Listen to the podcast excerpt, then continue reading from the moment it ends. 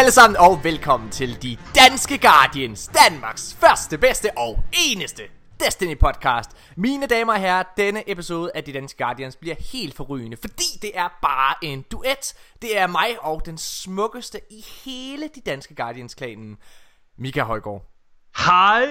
Hej! Åh, oh, du lyder sådan helt spændstig. Det er lækkert. Ja, det bliver lige kørt op med nogle positive ord der. Det er bare dig og mig, fordi at Nikolaj han er jo ved at flytte til Aarhus i skrivende stund, eller talende stund, eller hvad det hedder. Og, øhm, og ja, så, så det er bare os, der ligesom kører den i den her uge, men det betyder ja. ikke, det betyder ikke, at det bliver en kedelig episode. Tværtimod, vi har nogle sindssygt spændende ting, vi skal igennem. Udover at vi i denne episode laver en top 3, hvor vi skal nå til enighed, og vi kårer de tre bedste våben of all time i Destinys historie. Mika, Det bliver spændende. Jeg det tror- glæder jeg mig faktisk virkelig meget til. jeg tror det bliver et skænderi uden lige. Hvad? det ser Nej, jeg hvordan kan det det? Ja, men jeg, jeg det, ja. Så, så, du, så tager du jo objektivt fejl. efter er mig. Okay, det glæder jeg mig rigtig meget til. Derudover så har vi en mega mange nyheder, vi skal igennem. Og lige om lidt faktisk, så skal vi snakke om noget mega spændende, der er dukket op i en gaming form af video. Og det ja. Er, at man ser Dreadnought Til synladende Dreadnought. i Forsaken. Ja, det ja. Snakker vi om lige om lidt. Allerførst, så vil jeg rigtig gerne give et shout-out til DM i Destiny. Det er jo den her kæmpe store turnering, som vi afholder. Og jeg vil, øh, jeg vil bare gerne opfordre alle til at skynde sig og melde sig til, fordi at på tirsdag i næste uge, altså den 24. juli kl. 23.59, der er det sidste tilmeldingsfrist. Så alt efter det, det er, det er for sent. Ja.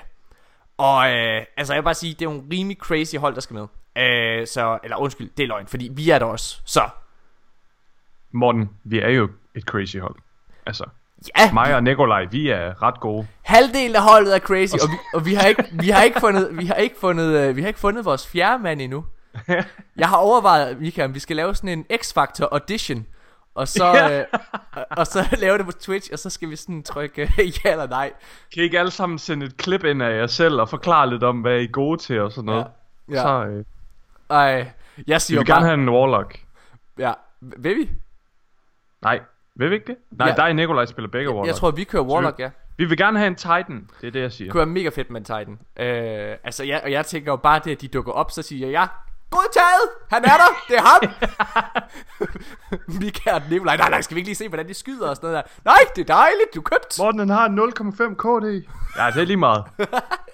Nej, det bliver fedt. Prøv at, høre, det bliver en skide sjov turnering. Der kommer til at være mega mange fede præmier, som vi får sponsoreret af GameStop. Yeah! Øh, og, øh, og det skal jeg glæde jer. Husk, det er på hver enkelt platform. Det vil sige, der er både en Xbox, øh, en turnering på Xbox, der er en turnering på Playstation, og der er en turnering på PC. Øh, og jeg synes i den grad, om ikke andet bare meld jer til at få en skide ja. sjov dag. Vi tabte sidste år ret, ret tidligt i forløbet. Ja, ja. Og Og, det... altså, selvom man måske ikke vinder, så er det virkelig en oplevelse at være med. Mm. Altså, det er virkelig sjovt. Det der med, at man tager del i sådan det der øh, community, der er, Ja. når sådan nogle events her sker, det, det betyder virkelig meget, og du får virkelig en oplevelse, du ikke glemmer. Præcis. Det fik jeg i hvert fald sidste år. Det gør jeg også. Øhm, så fedt.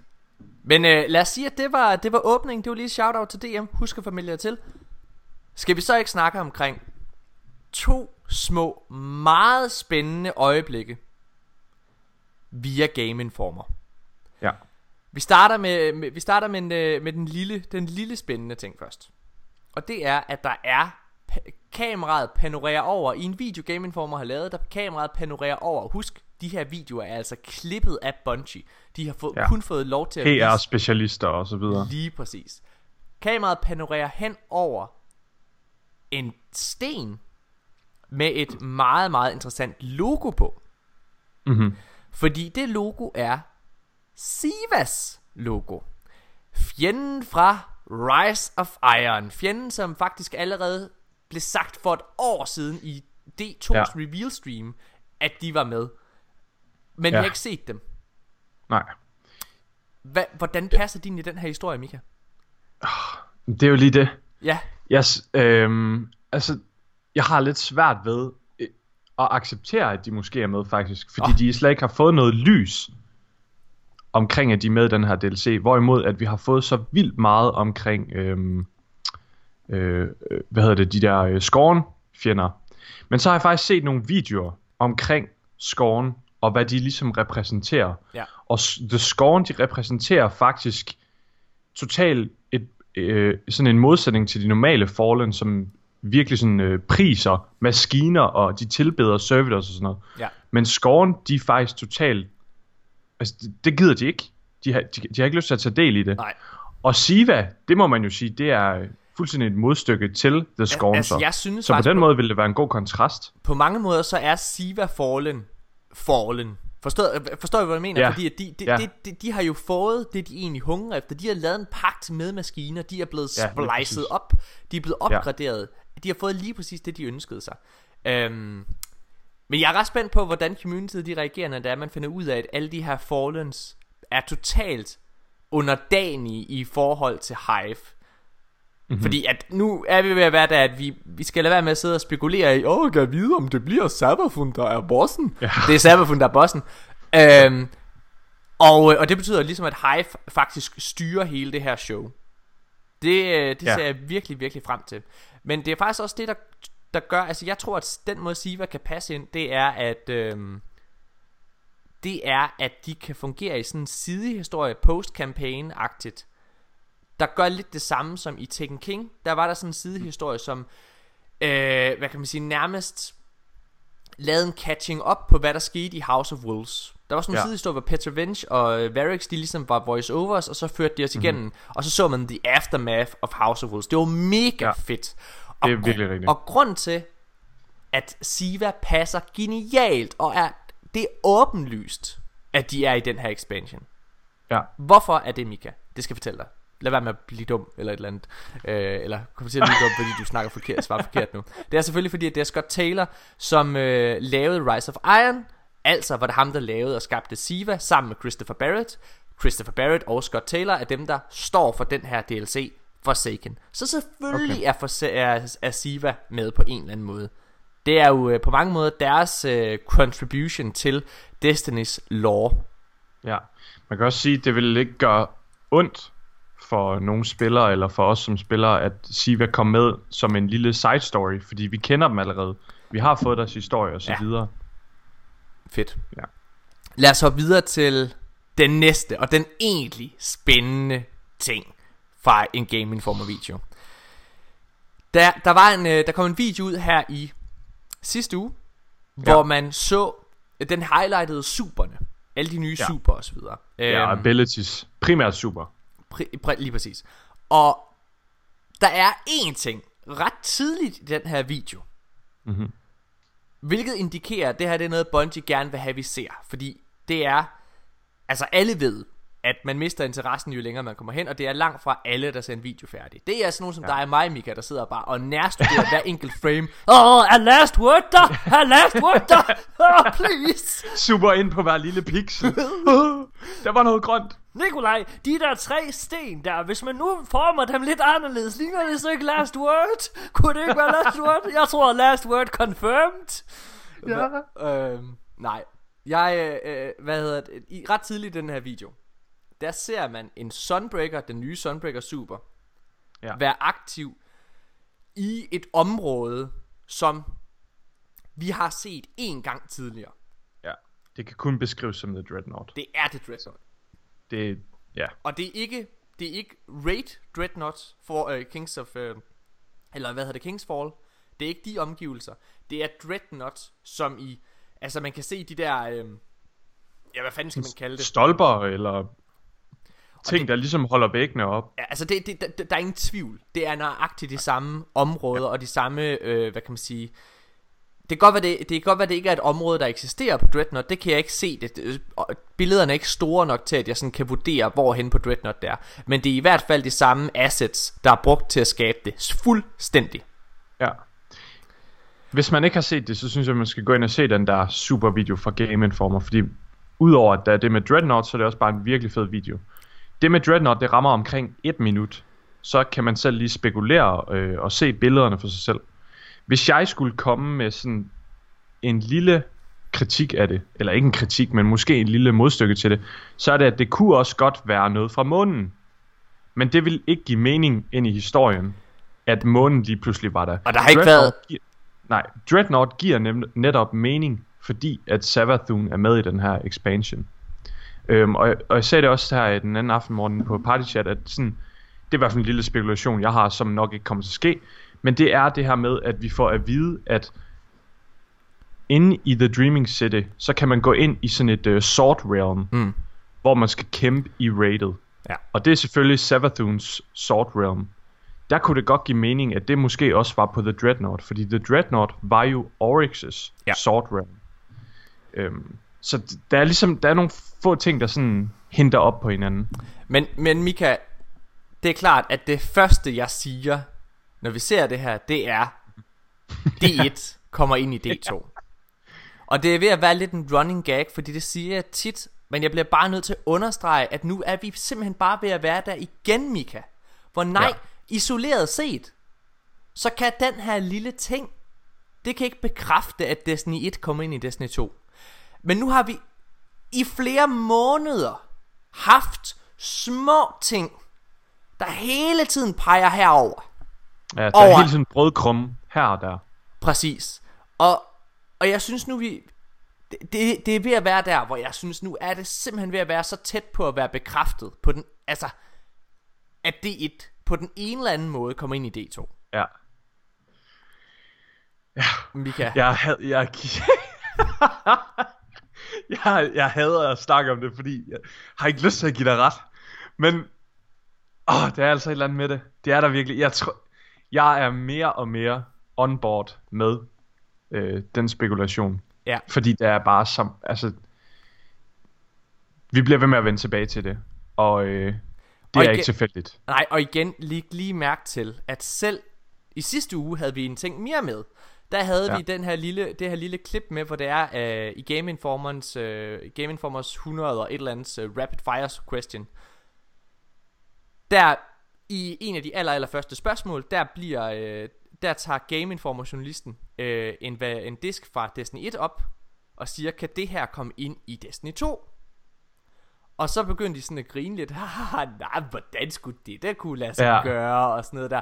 Hvor det er, ja. at altså, vi snakkede også om det, og selv Nikolaj, han sad og tænkte, okay, det her, Ja. det, altså alle andre spørgsmål, der er der, alle spørgsmål, selv hvor fjollede de er der, så svarer de seriøst på det. Ja, og de hygger. Og det er sådan, lige da han stiller det her spørgsmål, så bliver stemningen sådan lidt... De bliver lidt nervøse. Det er, næsten, det er næsten som om, de kigger over i hjørnet, og så sidder Deej bare derovre. Og, Shut og the fuck up! Og, og, Shut og, the sådan fuck up, nikker. Scott! I skal ikke sige noget, dreng. Shut the fuck up! Scott Taylor, han vågner Ja. om natten med de, der står med en pude over hans hoved. I told you to shut the fuck up, Scott! I told you to shut the fuck up! You had one chance, and you blew it. Men igen, som jeg også sagde, jeg, jeg, jeg giver endda Nikolaj ret i, at isoleret set, det lille stykke fra sidste uge, du kan ikke, du kan ikke sige, at den lille ting bekræfter, at Destiny 1 kommer ind i Destiny 2. Det kan du heller ikke med, at vi ser Dreadnought klare, tydelige Dreadnought-omgivelser, hvor vi endda slås mod Ja. D1 Hives. Lægger I mærke til det? Ja, det er rigtigt. Det er, det er... Morten, prøv at høre. Nikolaj, øhm, han skrev lige en besked til, til os nu på Facebook. Mm. Han er åbenbart lige med i episoden alligevel. Er han? Øhm, nej, altså, nu bliver han lige refereret, ikke? Nå. Han gjorde mig faktisk lige opmærksom på, og en mega obvious ting, som jeg faktisk lige kommer i tanke om, det er jo, at vi ser i den her cutscene, efter øh, D2's Vanilla, så ser vi jo den her cutscene med, øh, med, med The Traveler, der sådan vågner, og det der lys, der breder sig. Mm. Der er Dreadnought jo faktisk med. Ja. Øhm, kunne det være, at Dreadnought er med som en hel lokation i Forsaken? Jeg, jeg, jeg, jeg har... Igen, hvis det er, at de tager hele Dreadnought ind, jeg tror, det der sker, hvis de gør det, hvis de mm-hmm. sidder og remaster Dreadnought, Ja. så tror jeg, så kommer resten også.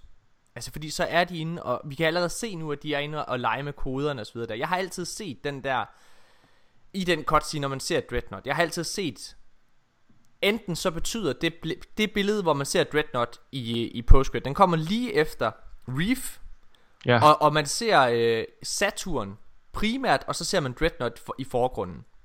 Og jeg har altid set, enten så betyder det, at Saturn kommer ind, eller også så betyder det, at Dreadnought kommer ind. Og Ja. hvis Dreadnought kommer ind, så betyder det, at så Dreadnought, den symboliserer D1 i min optik. Fordi det er en gammel æra, mm. ja. som Okay. kommer ind i spillet igen. Øhm, altså jeg synes jo, de gjorde noget helt vildt spændende, og det var også Scott Taylor, der gjorde det her.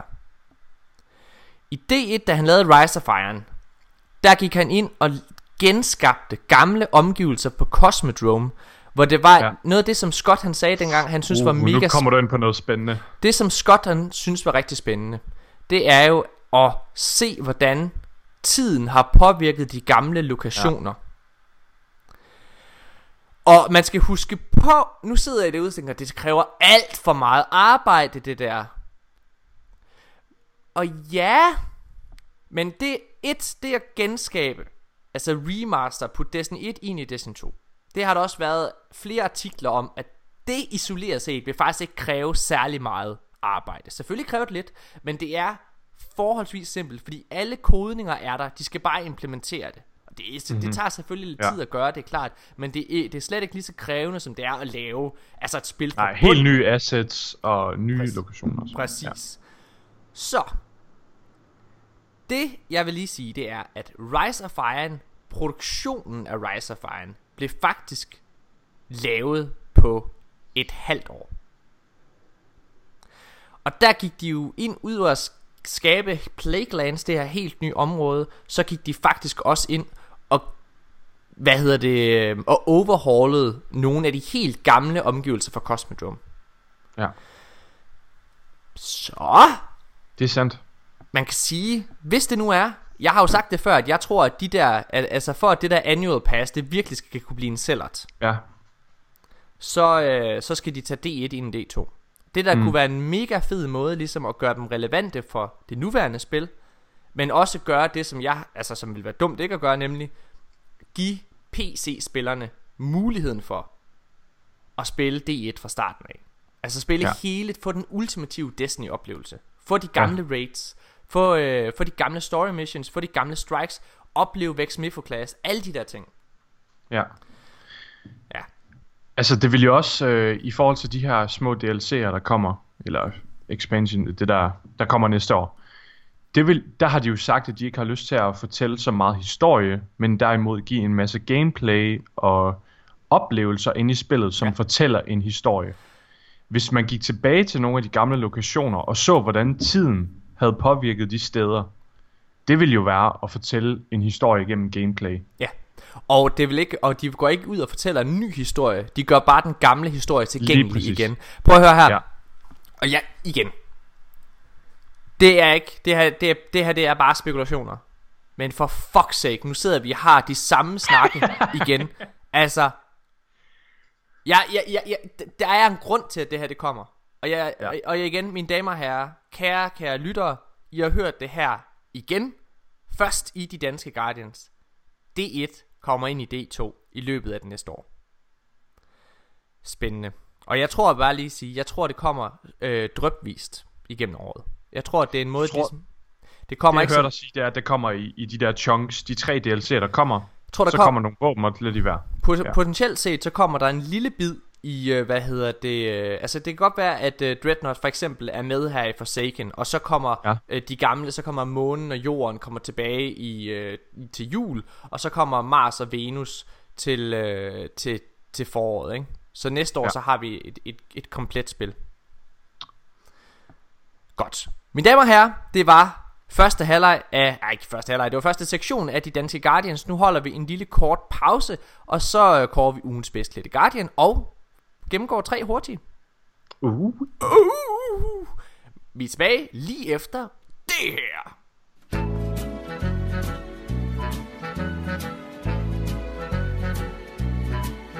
You better watch out, you better go cry, better go pout, I'm telling you why. Savathun is coming to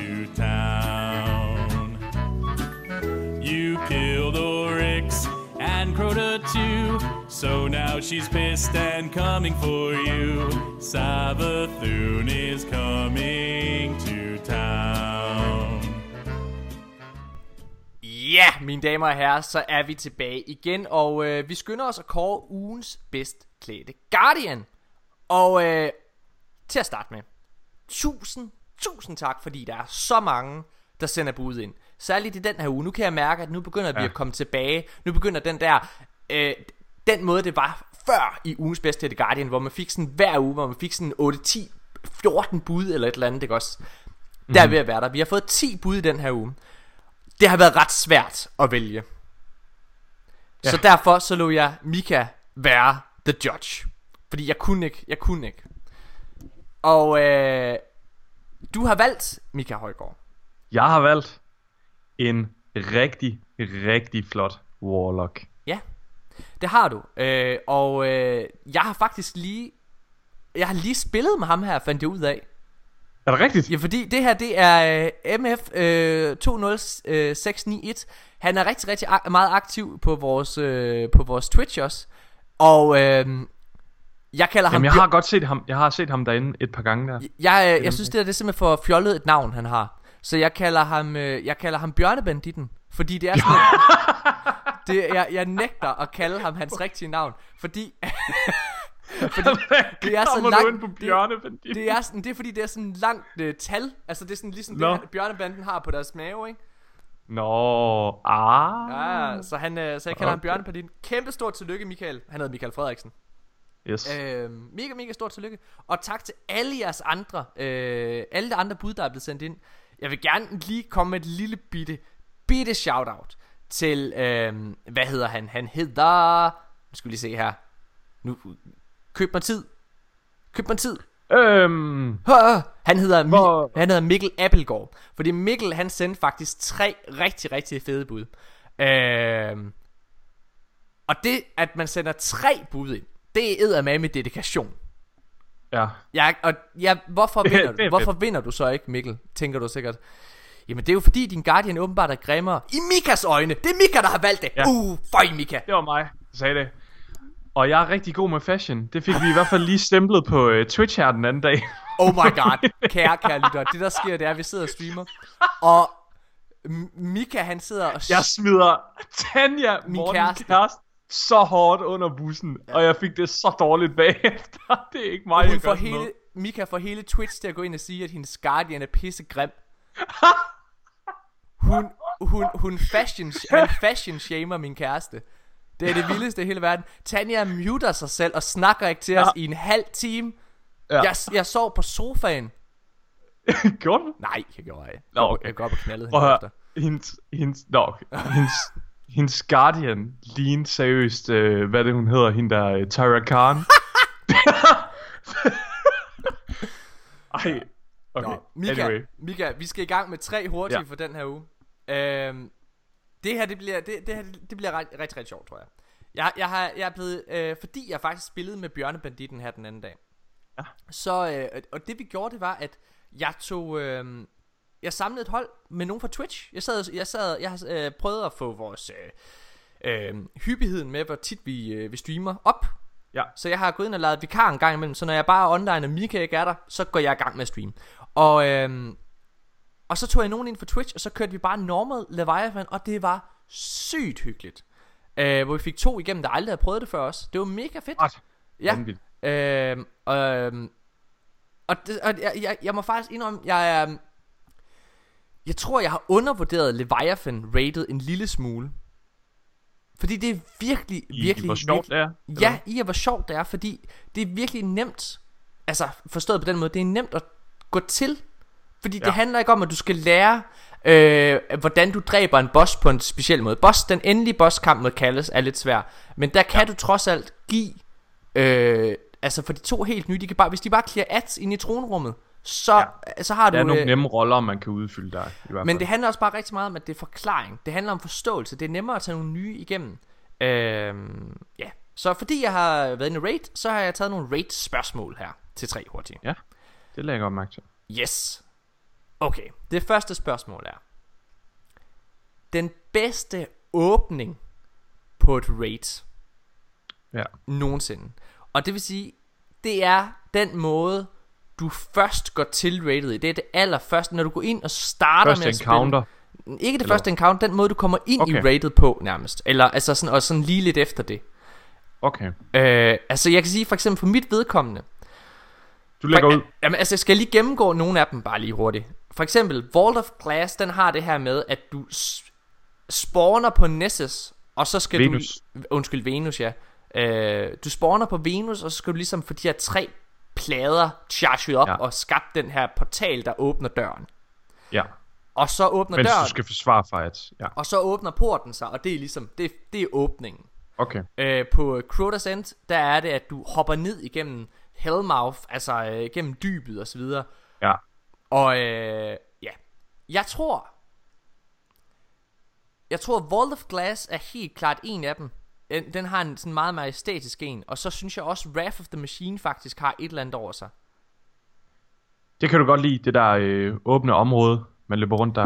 Der, men jeg tror faktisk, det handler rigtig meget om, at det, jeg tror, det er det der med, at det faktisk er en patrol zone. Det er det, jeg godt kan lide. Ja. Det der med, at det er en patrol zone, hvor det er, at når ja. Du kommer til rated, så finder du ud af, Det kan jeg godt følge ah, det der, det er jo der rated er. Ja, ja, ja. Øhm, jeg kan også har været her før. lige præcis, ja. når det er det der, der er rated, ikke? Altså den, den der, det der Yumika-øjeblik, det kan jeg rigtig godt lide. Ja. Øh, og øhm, så, må jeg, så må jeg sige, Leviathan er også sindssygt. Den er meget majestætisk. Lige præcis. Virkelig det der med, at vagterne står og øh, ja. Greeter dig. Så altså, jeg, Og du har, kan se, Nessus bliver opslugt af Ja. den der... Den der sur. Eller? jeg synes, den dårligste åbning, det er overhovedet ikke det dårligste rate, men den dårligste åbning, det er faktisk Kings Fall, synes jeg. Ja, det, det tænkte jeg faktisk også på. Øhm, og så synes jeg, og så selvfølgelig de her to raid layers, de tæller nærmest ikke. Nej, altså de, de er jo...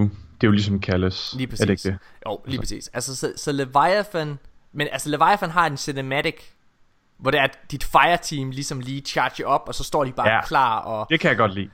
Og jeg kan mærke, at jeg faktisk får lyst til at sige Leviathan nu, når jeg sidder Ved du, hvad der kunne være super fedt, hvis de gjorde i uh, Leviathan, når man sådan spawnede ind, at man så lige så navne over spillere. Åh, oh, det kunne Så- være sygt. Det kunne være sygt fedt. Også bare sådan i competitive, så kunne man se, hvem Ja. folk var og sådan noget. Det kunne være nice. Øh, Nå, okay, anyway. jeg hælder enten til Vault of Glass eller Leviathan, kan jeg mærke. Okay. Jamen, uh, House of Wolves har jo desværre ikke et raid, så jeg kan, jo, jeg kan jo ikke se House of Wolves. øhm, jeg tror, jeg bliver nødt til at sige Wall of Glass. Jeg, Jeg synes, mm. må jeg lige uddybe for, jeg synes Wall of Glass har en super fed åbning. Der er så meget anticipation, eller det ord slagtede fuldstændig. Man er så meget i forventning til det raid, fordi det går så, det er meget stille i starten. Man ved ikke rigtig, hvad der sker. Så går du op på de her plader, det begynder at aktivere sig, vækstenergien begynder at flow. Der kommer lige pludselig ads, nogle sindssyge ads, kan jeg huske dengang. Man kunne næsten ikke tage dem. Ja, det var egentlig bare en en- minotaur. en Minotaur Men- på level 26, er du sindssyg? Ja, men Wow! den var altså tough var dengang. en fucking røvhul, mand. Ja. Jeg kan huske, man Og kaldte så- Alle sammen, der kommer min tower! Hjælp Ja. mig! det kommer en enkelt minotaur. Det kommer tower! I D2, så er det bare to shotgun-skud færdigt. Ja. Det var det nok også dengang. Anyway, og det jeg synes, der er super fedt ved, ved Wall of Glass, det er det her med, at random spillere på patrols, de kan hjælpe dig. Det synes jeg er så blæret. Mika, skal, Og, vi øh, ikke, skal vi ikke ja. kåre Wall of Glass som Jo. en fælles etter?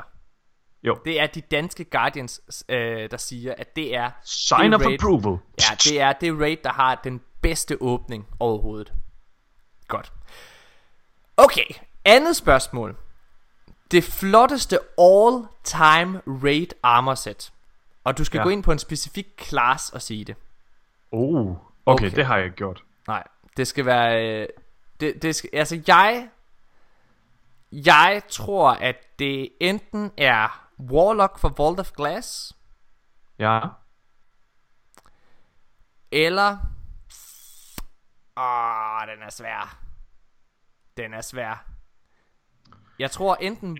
Jeg tror, jeg, tæller de der ornaments med, ikke, og der kom til Age of nej, Triumph. nej, sikkert. det er base, Nej, tænker det jeg. gør du ikke. Nej, det tænker jeg, det er base.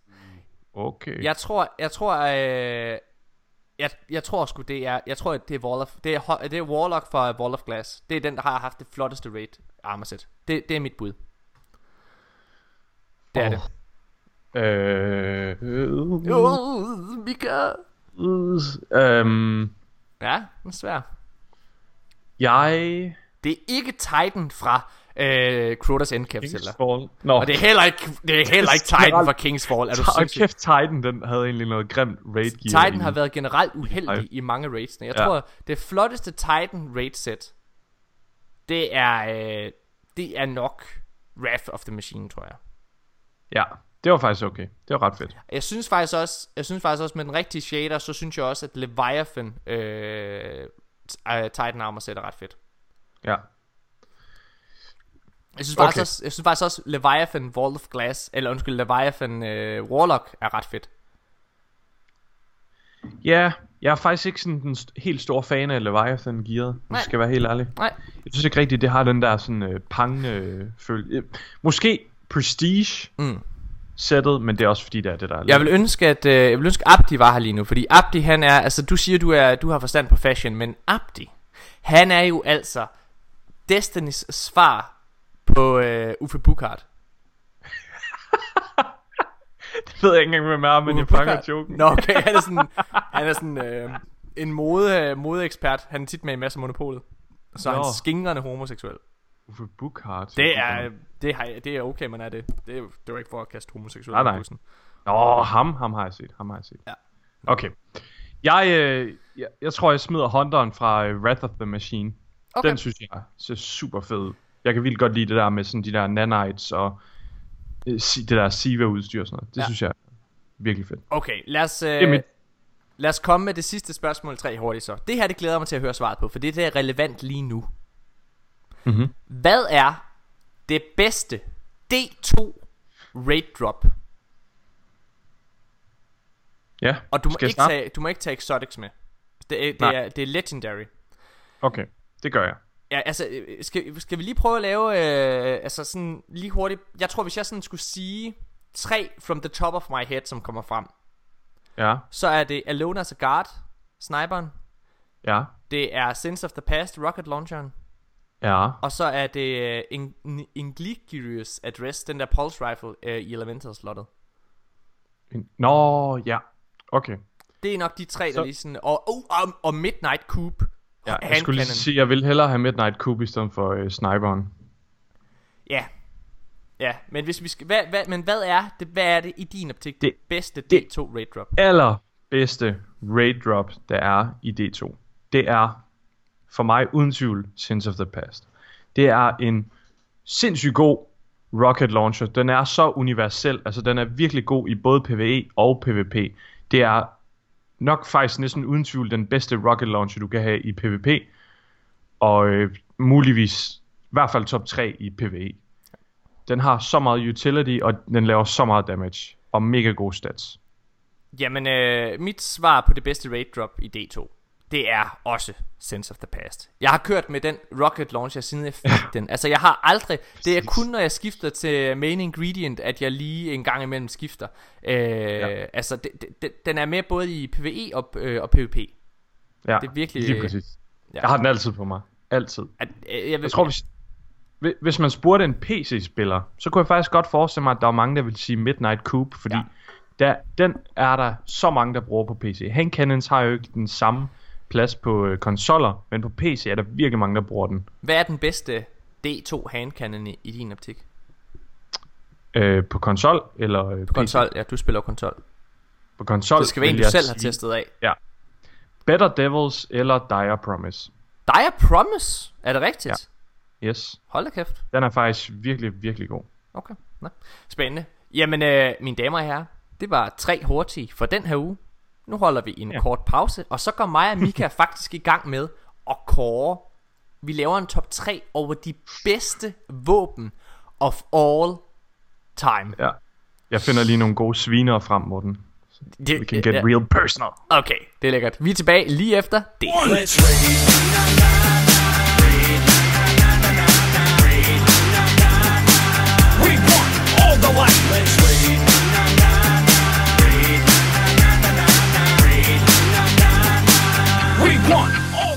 Ja, mine damer og herrer, så er vi tilbage igen, og vi skal til at kåre de tre bedste Destiny-våben of all time. Mika, det er lidt angstprovokerende faktisk at gøre det her. Hvorfor?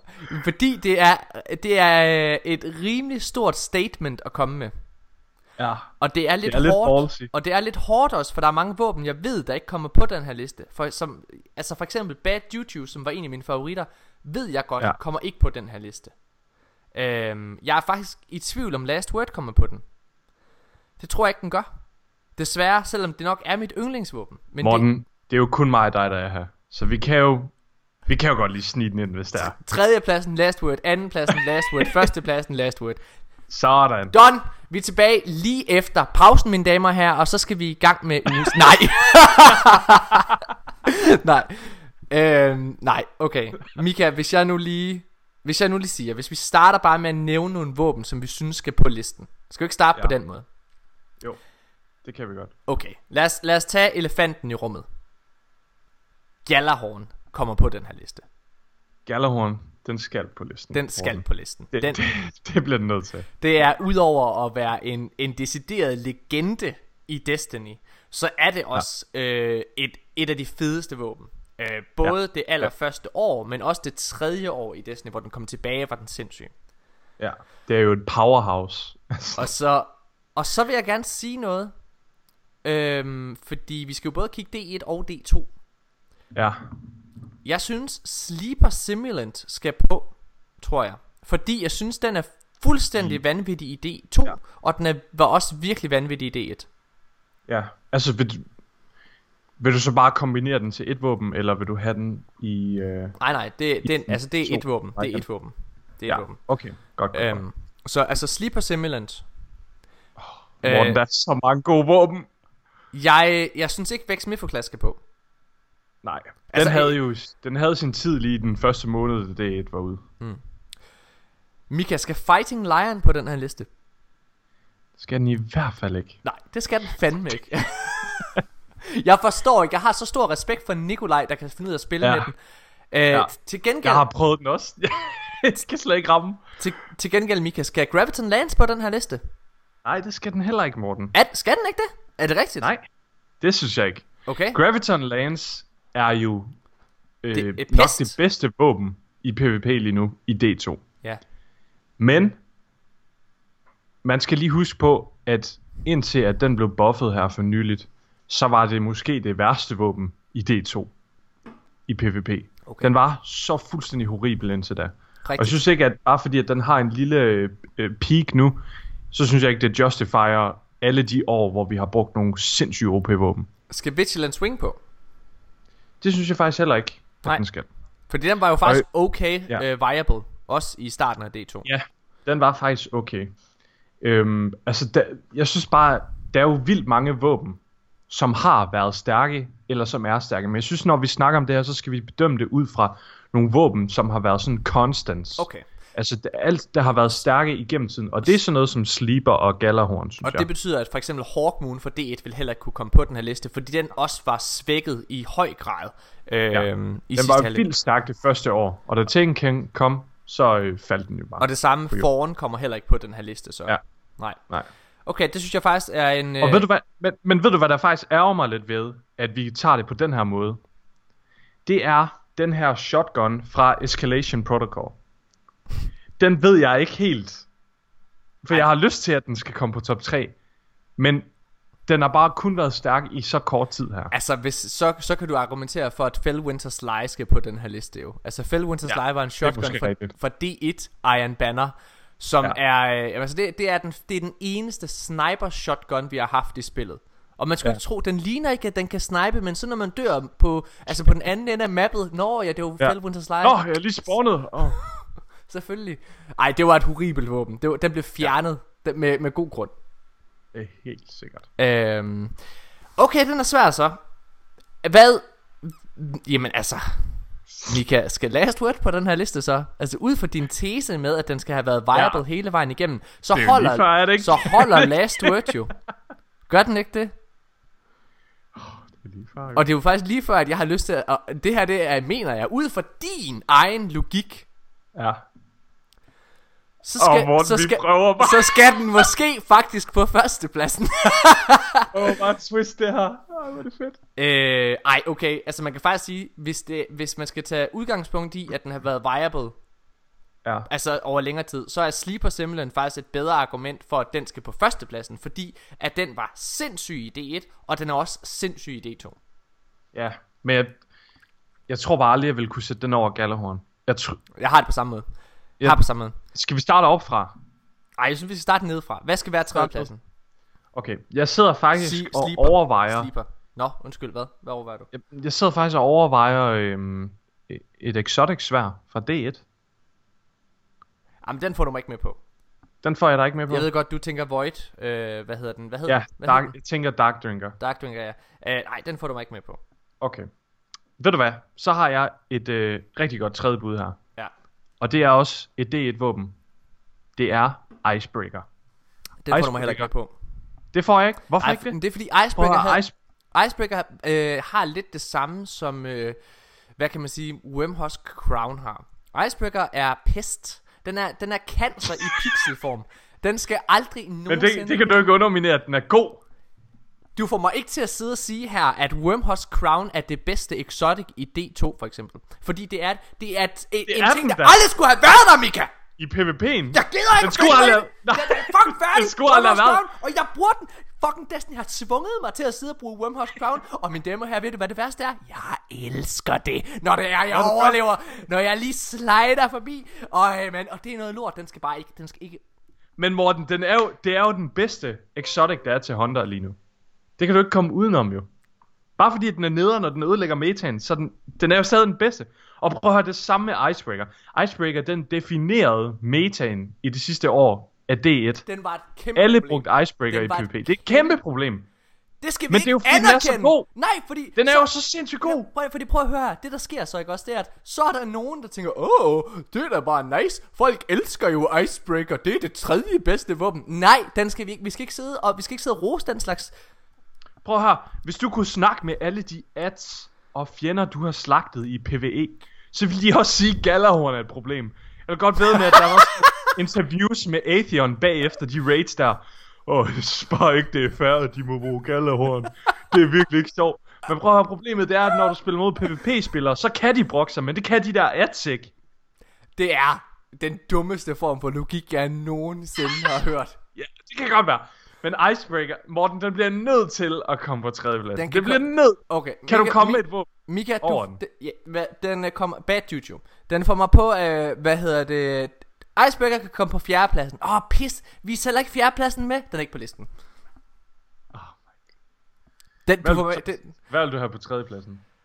Jamen, jeg overvejer at sætte, øh, hvad hedder det? Altså, jeg synes faktisk, at for at være helt ærlig, så synes jeg, Legends of Acreus er ret vild. Okay. Jeg bruger ikke Legends of Acreus, Mhm. men, men, men den har, for mig, så har den det ultimative shotgun skill tree. Den er lidt det samme, som øh, Icebreaker er, bare hvor det er fair. Ja. Den er... Ja, Icebreaker skulle jo have været et heavy våben. Så Legend of Acreus. Jeg har også et andet bud. Black Spindle. Uh, Øhm, Ja.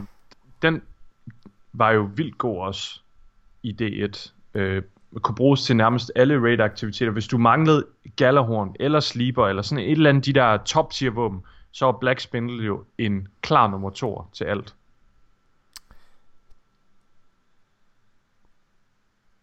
åh, oh, det er fandme rigtigt. Mine damer og herrer, jeg fik lige Morten til at være stille. Kunne I høre det?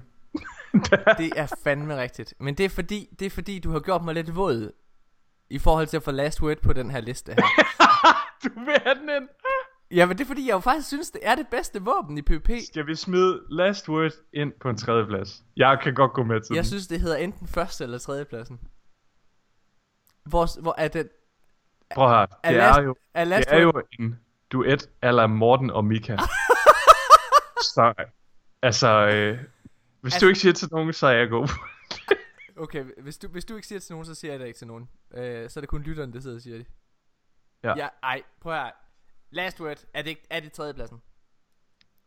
Ej, nej, okay, nu siger vi det. Sleeper Simulant, tredje pladsen. ja.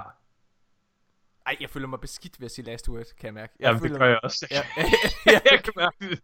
jeg kan ikke, jeg kan ikke, Mika. Okay. Jeg kan ikke. okay.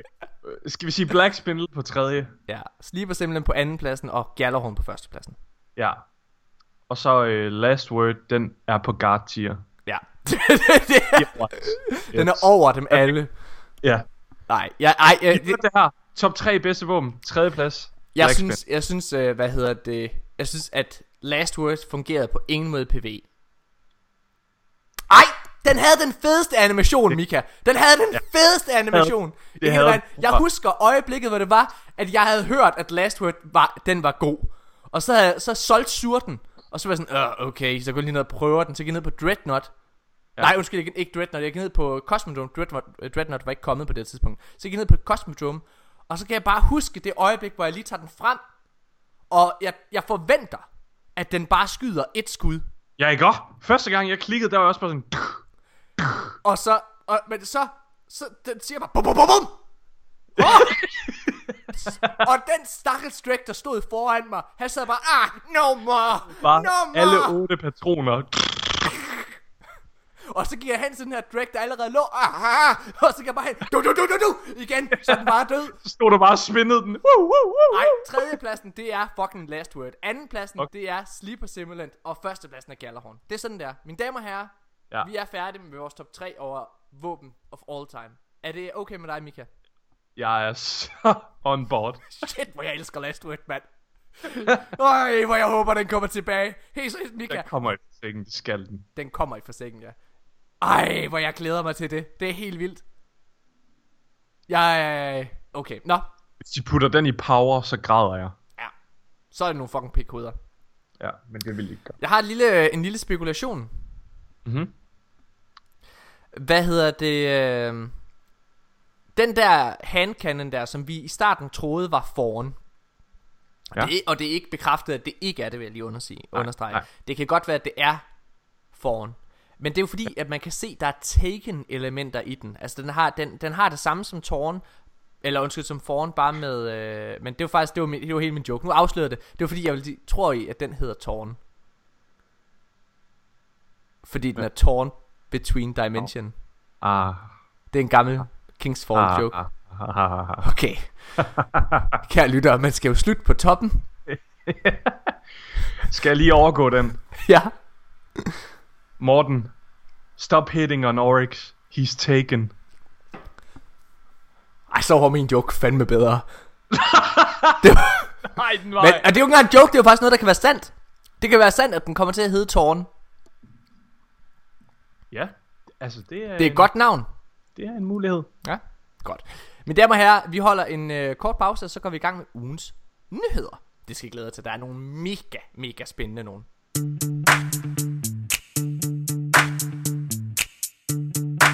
Yo, Destiny, let's kick it.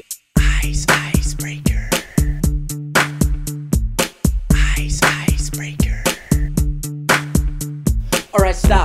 Teabagging and listen. Zer is back with a brand new invention. Something that's epic and mighty. Feel like a boss in your tighty whiteies. Has it ever dropped? You don't think so? It don't matter if you don't got the dough. To the heroic, gotta get me some strange coins. Need to get this gun, got a feeling in my loins. Dance, icebreaker goes boom. Lucky it's good, ain't got no vote room. Deadly. When you land a sick headshot, anything less than that, then you better stop. Quick scope, hard scope, ads gonna fall. Can't snipe a shit, then you better uninstall. If there is a goblin, yo, I'll explode it. Check out my gun, didn't earn it, or sold it. Ice, icebreaker.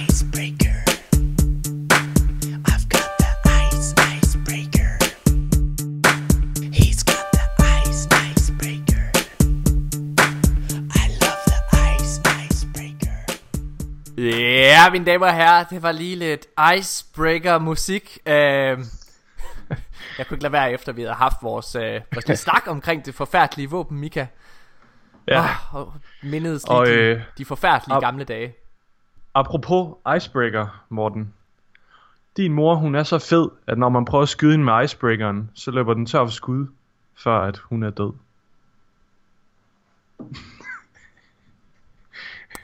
Joken der, mine damer herrer, det er jo, at uh, icebreaker aldrig løber tør for skud. Ja, lige præcis. Det er en virkelig dårlig Hvad- joke. Ja. Det er det. Sorry. så døde tempoet. Det er tempoet Fuldstændig. fuldstændig, Mika. Har du, har du en joke mere, du vil prøve at, at Det toppe den med? Hvad, øh, hvad er det værste ved mig, der skal fortælle en joke? Det er, at jeg ikke har tid til at forklare den. Måske skal du tage de her jokes på engelsk, Mika. Så kan det være, Ja, det kan også. Why shouldn't you have sex with the Templar? Because he has harpies. Drenge, Mika han sagde, Morten, jeg har 8, 7, 8 jokes, mand, det bliver bare mega nice. så sidder han bare og crasher for hårdt. det her, det minder jo om, prøv at, Hvad er Guardians yndlingsmad? Ost!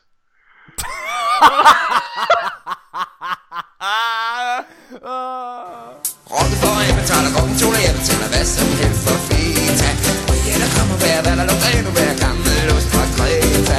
Ost, jeg vil have ost, jeg må have ost. Ost, jeg vil have ost, jeg må have ost. Ost, ost, ost, ost, ost, jeg må have ost. Mika, stop. Nu skal du høre, du kan Nej, nej, jeg havde en joke mere, men den var allerede blevet taget. Igen, Mika, hvis du fortalte de her jokes på engelsk. Jamen, det er en dansk podcast, det er jo derfor, det er sjovt, Morten. Åh, shit. Det er jo at- sjovt, fordi det er så cringe. Nu skal du høre, Mika, jeg, øh, jeg, det, det, de færreste ved det her, mig. Jeg tror, du ved det, men nu, nu fortæller det til lytterne også. Øh, jeg er jo... Jeg er, øh, jeg er jo instruktør. Men jeg har ikke altid været øh, instruktør og, øh, og manuskriptforfatter. Øh, faktisk så var der en gang, hvor jeg troede, at jeg ville og skulle være stand-up komiker. Og det troede jeg, at jeg skulle være i, øh, dengang jeg gik i 10. klasse. Øh, jeg havde aldrig nogensinde optrådt med stand-up før, eller noget som helst. Alligevel så tænkte jeg, at jeg er da den sjoveste i hele verden. Så jeg meldte mig bare til DM i stand-up. Jeg inviterede mine venner. Jeg inviterede mine forældre. Sagde, nu skal de med mig op og se deres søn og ven.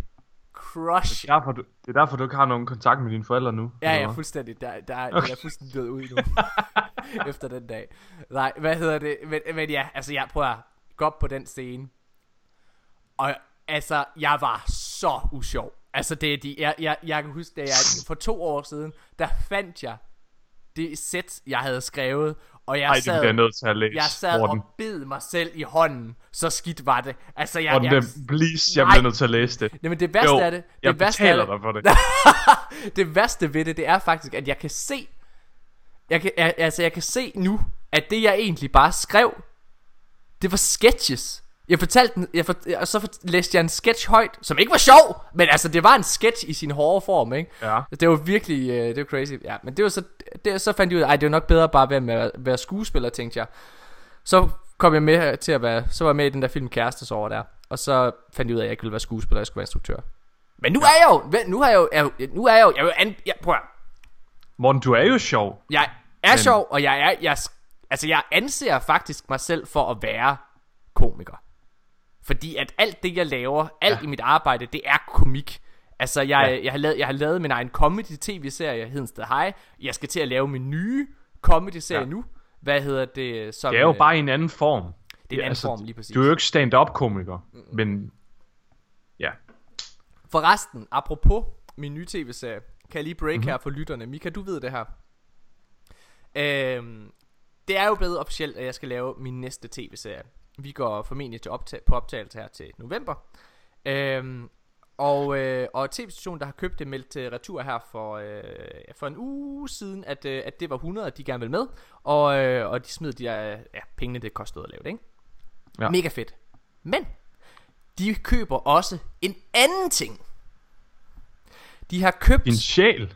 de har købt min sjæl, og så har de købt De har købt en programserie Som følger skabelsen og tilblivelsen af den her tv-serie også Så Ja. det vil sige At den her tv-serie Altså også, eller den her Ja, der kommer til at være en programserie Som blandt andet følger mig Der er ligesom Ja, s- Det kunne være så fedt, hvis de kommer hjem og filmer dig, at du sidder og gamer Destiny. de sidder bare i underbukser Øj, Og nu skal vi se, hvor succesen stammer fra. Hvor er det egentlig, Morten finder sin inspiration? Ja, det er mig. Jeg sidder her og spiller Destiny nu. Og drikker Monster.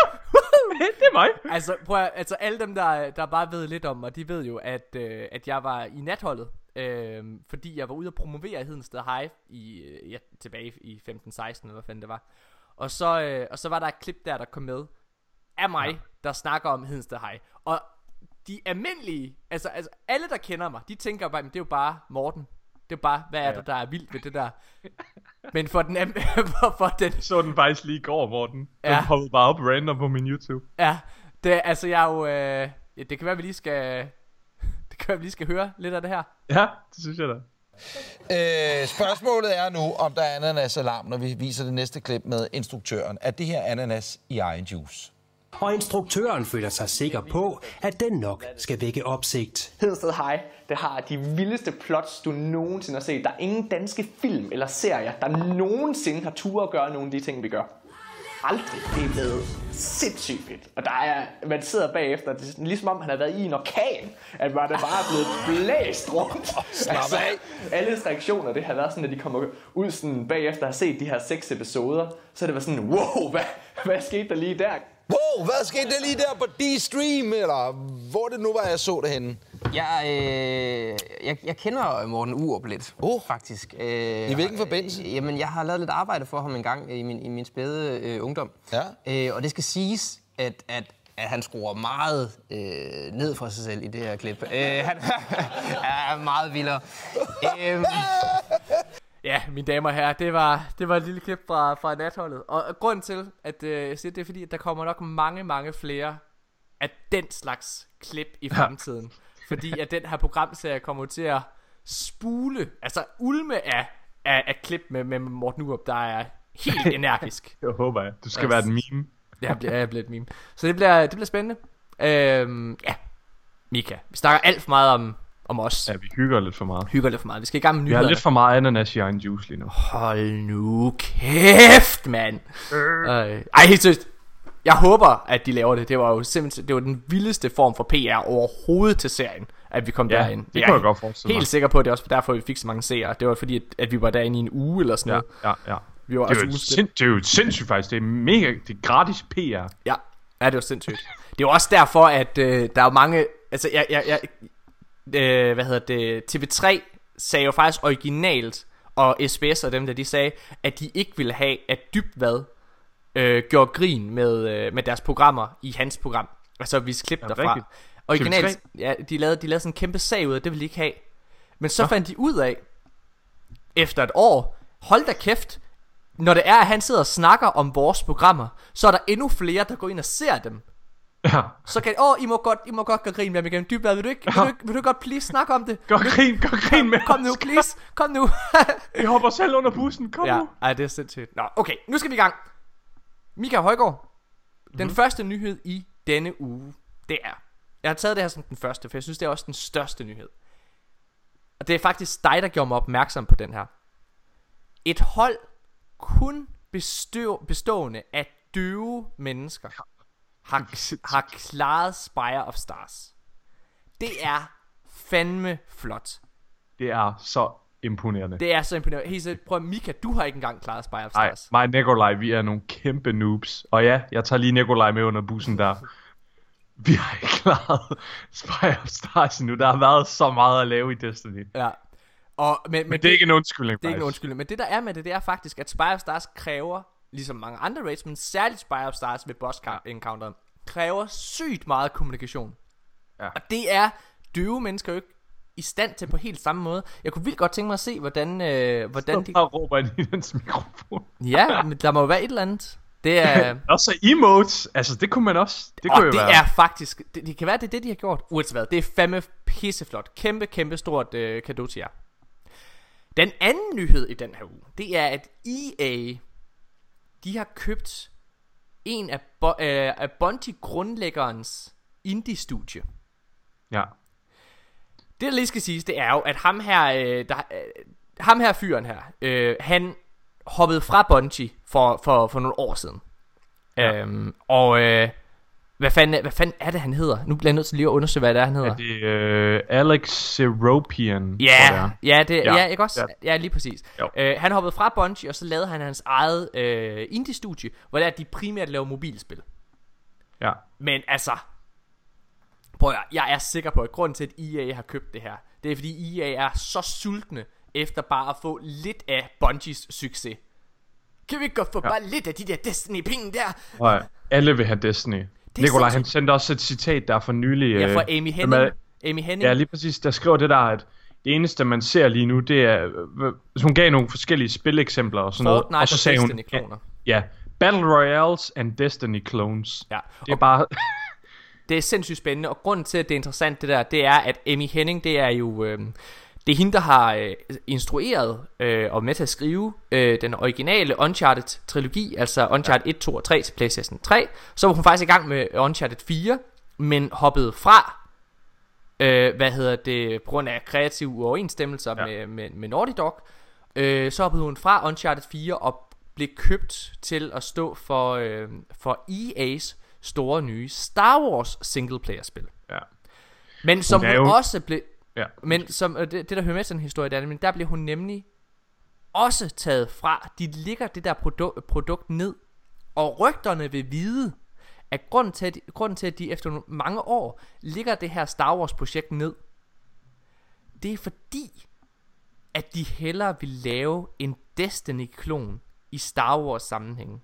Så når Amy Henning hun går ud og siger det her med, hvad hedder det, at, øh, at folk i dag, de bare prøver at, lave Fortnite og Destiny-kloner, så ved hun ja. Virkelig, hvad de snakker om. Og det er også det, vi kan se, at EA, ja. De prøver med Anthem, altså prøv at, der, vi snakker slet ikke om, hvorvidt Anthem bliver et godt spil eller ej. Men man Nej, kan overhovedet ikke. Men man kan ikke komme udenom, at det er en Destiny-klon. De har endda været ja. ude at sige, at det er det, de gerne vil lave. Så, altså... Ja. Øh, og, det, og det samme med, øh, med The Division, der var Ubisoft også helt klar, men vi vil gerne ind på det marked, som Destiny repræsenterer. Ja. Så det er jo helt sindssygt. Ja. Og hendes ord, dem skal man altså tage for gode. Det er ja. altså ikke... Der skal slet ikke noget grænsalt på det overhovedet. Hun ved, hvad hun snakker om. Hun er en af de mest succesfulde spiludviklere, der er. Ja, præcis. Øhm, det, men det er fandme synd, at nu, nu det er hendes andet spil, der bliver lagt ned. Altså hun har ja. Jo reelt set ikke udgivet et spil siden Uncharted 3. Som bare er et godt Nej. spil dog. Nå. Ja. Øh, næste nyhed.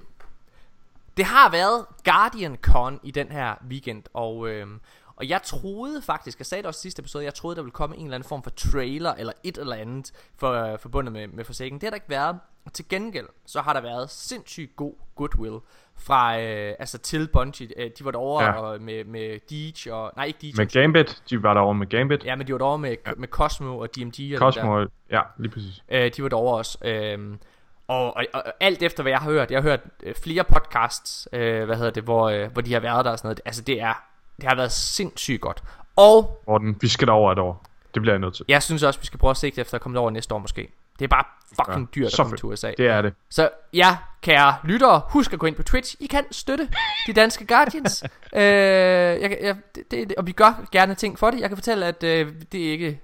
Det er to dage siden, at øh, vi fik nogle penge for at, at lave en duet på Twitch. Mig og min kæreste, hvor vi skulle synge Titanic-sangen. Det blev der kastet lidt penge efter. Det var lækkert. Ja. Øh, jeg kan fortælle jer, at vi også har fået lidt penge på grund af Spockiksen, som er et nyt øh, segment, jeg har opfundet, som er...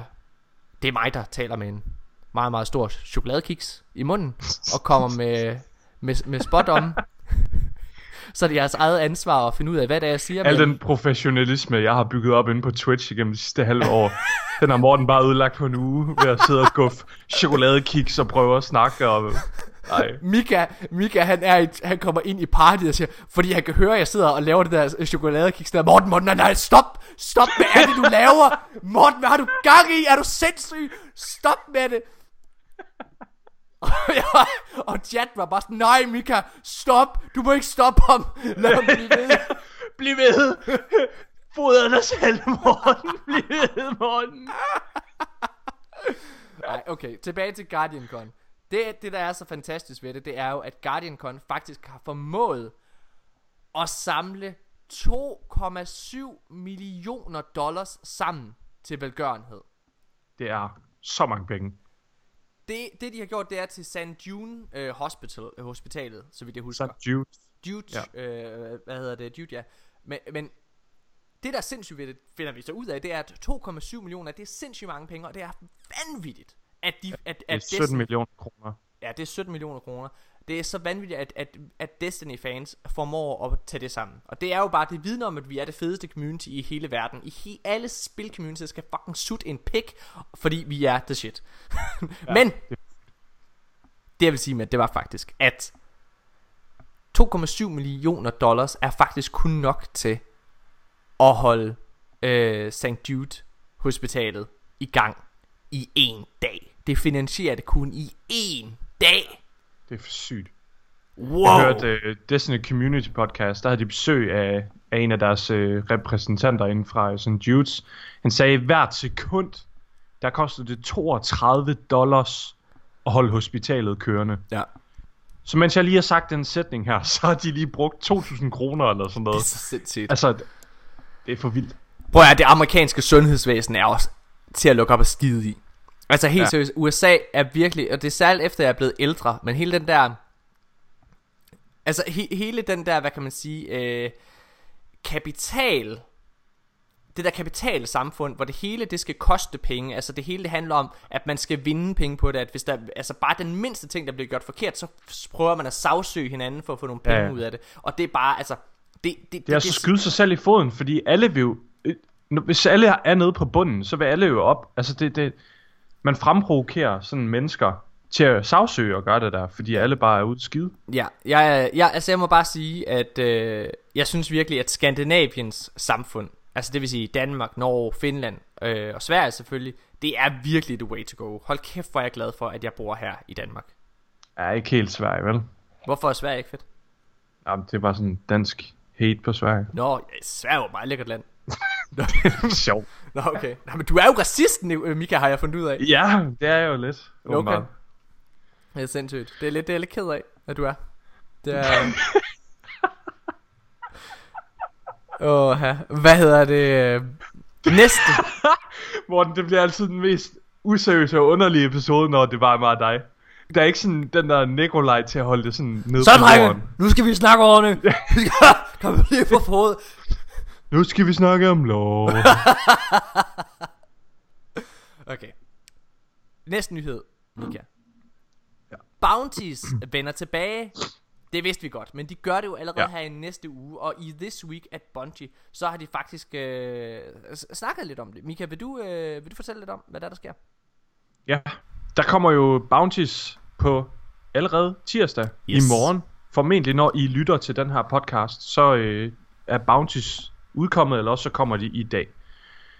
Det de ligesom vil gøre med øh, bounties, det er jo at give den her følelse tilbage til spilleren af, at man hele tiden har et eller andet at jagte. Og den fjernede de jo i D2 Vanilla, da det udkom, og det har de faktisk fortrudt. Øh, også fordi, at også vi som spillere har efterspurgt det rigtig, rigtig meget, siden det kom. Og de går tilbage til den her øh, måde, de kørte bounties på i The Taken King, mm. hvor at øh, den, man ligesom får øh, XP og øh, faction reputation og sådan noget. Øh, selvom nogle af nogle bounties, de kommer så til at give endnu bedre ting. For eksempel et legendary engram eller et powerful engram måske. Ja. Og man skulle gerne kunne poppe dem, sådan, mens man er ude at rejse.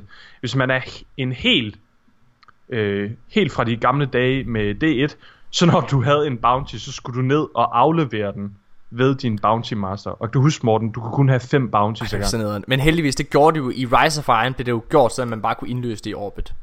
Jamen, det var, det var faktisk allerede i Tekken King. Var det i. Tekken King? Undskyld, ja, ja. Fair nok. Men, men prøv at det er, det er mega spændende, øh, og det er fedt, det kommer tilbage. Altså, de siger, de, Deej, som har skrevet Week at Bungie her, han, ja. Han siger faktisk også til sidst, at øh, hvad der kommer til at blive sjov ved det, vender tilbage, og at det vender tilbage og så videre, der, altså, det, det finder vi faktisk først ud af i næste uge. Men altså, det er, Ja. Det, det, er, det er sådan et hint til, ja, at vi får nok nogle våben ud af det. Jeg, kom, jeg tror, vi kommer til at få en eller anden form for drop, nogle power drops måske endda. Hvem ved? Ja, lige præcis. Øhm, men jeg vil bare sige, jeg synes, at det er mega fedt, at Bounties vender tilbage. Ja. Jeg er Bare, kæmpe fan. ja, og bare lige sådan praksis, så kommer det til at koste noget glimmer og sådan noget, så man ikke bare stacker op. Lige præcis. Lige præcis. Ja. Det Jeg bliver... kan vildt godt lide det. Jeg glæder mig så meget til i morgen, Morten. Holy moly. Ja, der kommer altså til at ske en, øh, en del, det må man bare sige. Øhm, og så vender øh, Faction Royale tilbage næste uge, er det rigtigt? Ja, i morgen også. Er det, er det, er det helt seriøst? Er det, er, det, er det bekræftet? Det er bekræftet. Hvorhen? Det kom ud med det der øh, roadmap, de lagde ud for... Øh, hvornår var det? Kan du huske det, da de, da de sagde, der kom Solstice of Heroes og sådan noget? Fuck. Prøv at Mika. Jeg har ikke, jeg har ikke tiden til det. Nej, det Jeg har jeg altså, den jeg- her uge. Øh, ja, prøv at ja.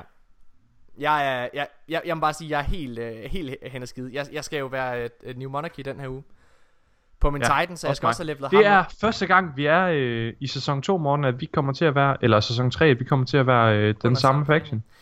Kan vi lige give et shout-out til, til Nikolaj, som lige nu siger, at øh, han skal i IKEA for første gang. Han lige sendte et billede til os øh, inde i podcastgruppen, Mika, øh, hvor, han, ja. øh, hvor han viser, at han holder uden foran IKEA.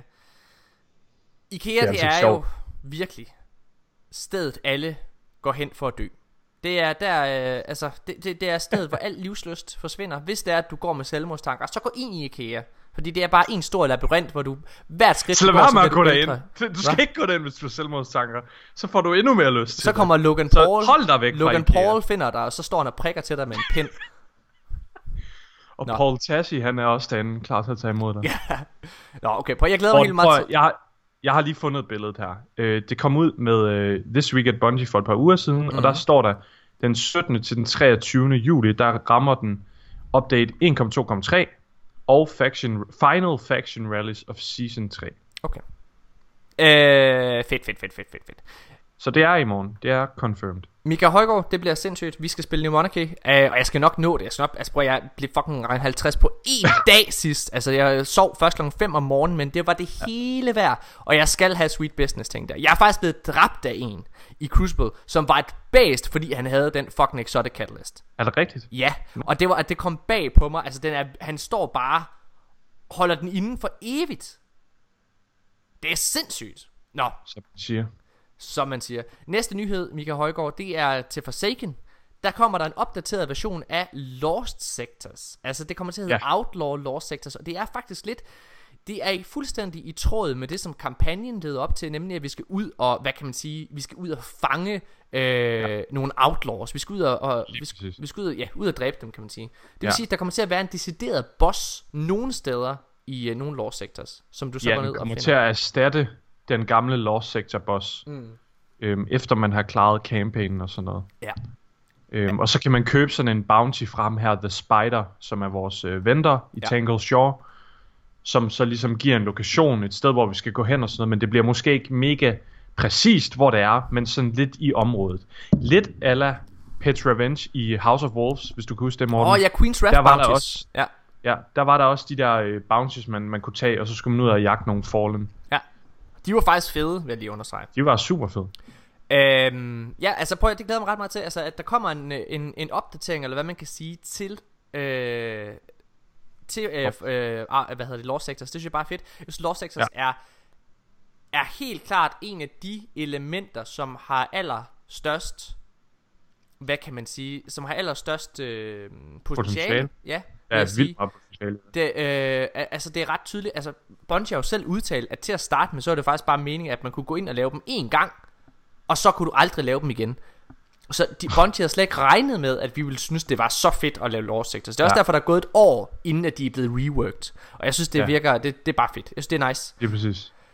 Jeg synes, øhm, jeg har læst artiklen her, og det var faktisk ret fedt, det de skriver om det. Øhm, altså sådan, det føles lidt ligesom et mini-strike, Mm. at man kan gå ind og lave det, og det synes jeg er super nice. Ja.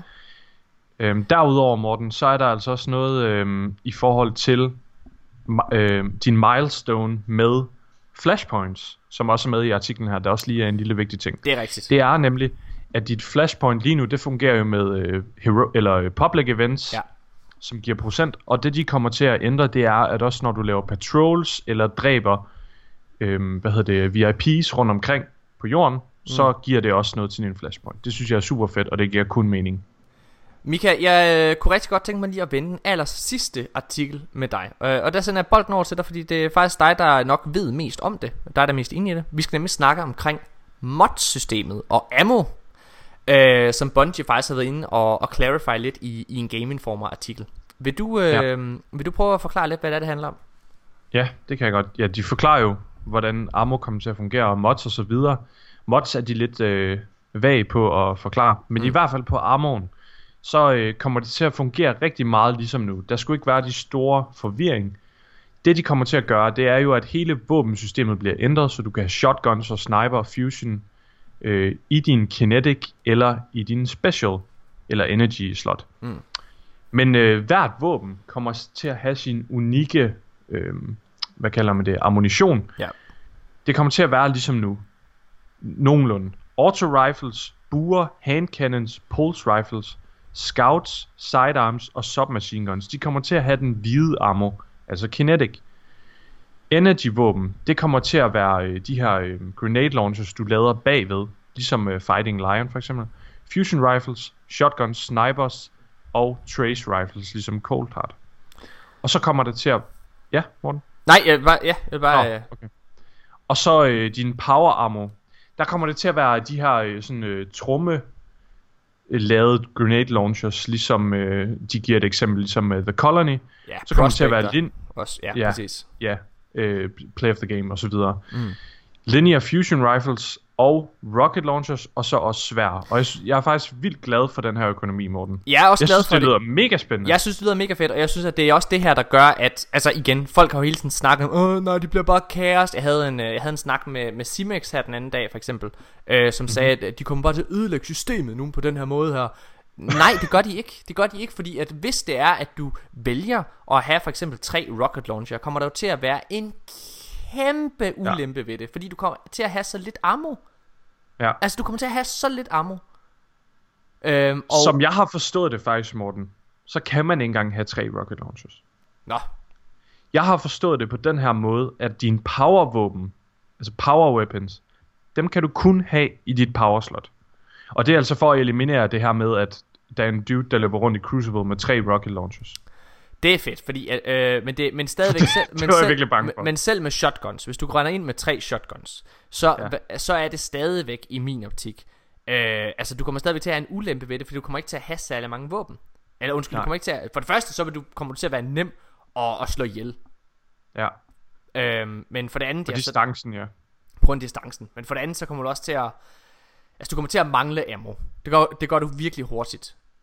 Det var jo sådan en idé i, i D1 i hvert fald, at til allersidst, hvis det var, du døde, øh, så havde du faktisk ikke det her pågældende øh, heavy ammo. I, ja du igen, mistede din special ammo Præcis. i D1. Ja, så det tror jeg, de går Ja. videre med.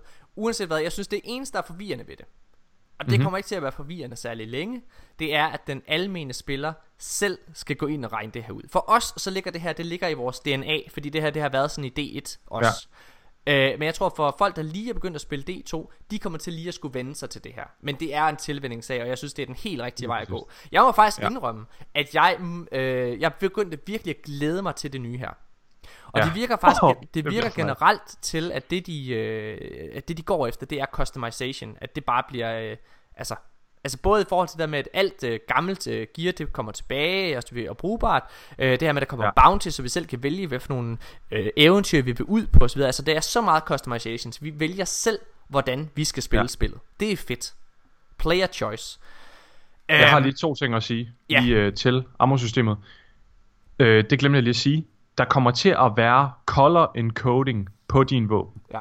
Så det her med, at man, du siger, at du er måske lidt bange for, at det kan være lidt forvirrende. Mm. Faktisk kommer alle våben til at have en, en sådan lille symbol, grøn, Okay. lilla Fedt. eller øh, hvid. Så man kan se, hvad for en, en øh, ammo-type den, øh, den, den pågældende våben bruger. Jeg synes, der er lige en ting, der er vigtigt at sige i forhold til modsystemet. For du sagde, at det var lidt vagt. Men jeg synes alligevel, så siger det ret ja. meget. Fordi det, hele modsystemet kommer til at få en kæmpe overhaul. Ja. Hvad hedder det? Øh, og de, men blandt andet så er det her med, at i stedet for for eksempel lige nu, så handler det om uh, lidt mere power til dine handsker. Altså, hvad hedder det? Altså, du får lidt Ja. ja. mere velocity for eksempel. Er eller, øh, så dårligt det, det, det, helt sikkert. Det de kommer til at gøre nu, det, det er, at de kommer til at påvirke den måde, du spiller i stedet for. Altså når du Ja. putter ja. en mod ind, så kommer det til at give dig altså en decideret fordel i forhold til for eksempel Ja. ja. uh, greatly faster supercharge eller et eller andet. Ja. Whatever. De giver to eksempler her på øh, våbenmods. Ja. Eller faktisk tre. De, kommer til, de giver et eksempel på øh, increased hipfire accuracy, mere øh, accuracy while in the air, og så giver de en mega speciel en, damage to vehicles. Det synes jeg er super spændende. Jeg tror det er fordi, at Og hvis du lægger mærke til det i kampagnen, så ser man jo de her nye øh, Fallen, øh, som cykler rundt på øh, den her, eller ja. Kører rundt på den der Sparrow. Jeg tror, det er sådan noget, at vi. Ja. kommer til at se meget mere af den slags. Lige præcis. Og jeg synes, det er mega fedt, at man kan bygge sådan noget op. Ja. Så snakker de lidt omkring, hvordan mods også kommer til at fungere, og jeg er faktisk vildt glad for det her. De siger nemlig, at et mod, den kan blive taget af og replaced, uden at den bliver ødelagt. Det ja. synes jeg er så dejligt. Fordi lige nu, når du vil skifte dit, dit armor ud, hvis du vil have en anden mod på, så overrider du bare den gamle, og så går den gamle til spil. Det synes jeg er super ærgerligt, og jeg glæder mig virkelig til det her. Fedt. Det kommer. Jamen, øh, perfekt. Mika, det var nyhederne for den her uge. Jeg synes, øh, vi holder ja. en kort pause, og så går vi i gang med det aller sidste segment for den her uge. Ja. Vi er Ja. tilbage lige efter det her.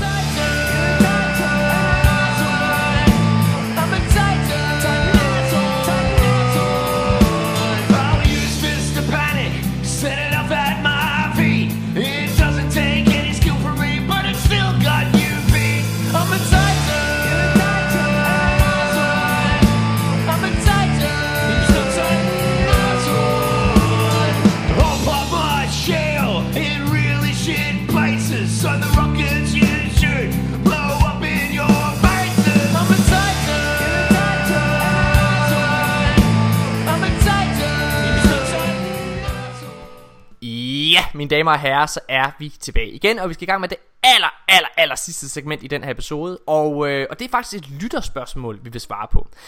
Det her lytterspørgsmål, det har jeg haft siddende i lang tid, men jeg har aldrig rigtig haft plads til det. Men nu når det bare er mig og Mika, vi er jo sindssygt effektive, fordi vi ikke hele tiden skal høre på, åh, jeg har faktisk lige noget lore, jeg vil snakke om fra Nikolaj. Hold nu din kæft, for fanden. øh, så er vi sindssygt effektive. Så jeg har taget den med i den her uge, Mika. Og øh, lytterspørgsmålet, det er fra en, øh, det er fra en fyr, der hedder Jeppe, Jetten, Jeppe Jensen. Og han skrev her, en idé til jeres podcast, som jeg godt kunne tænke mig at høre. En intro for nye spillere. How to get that, uh, how to get that one friend hooked.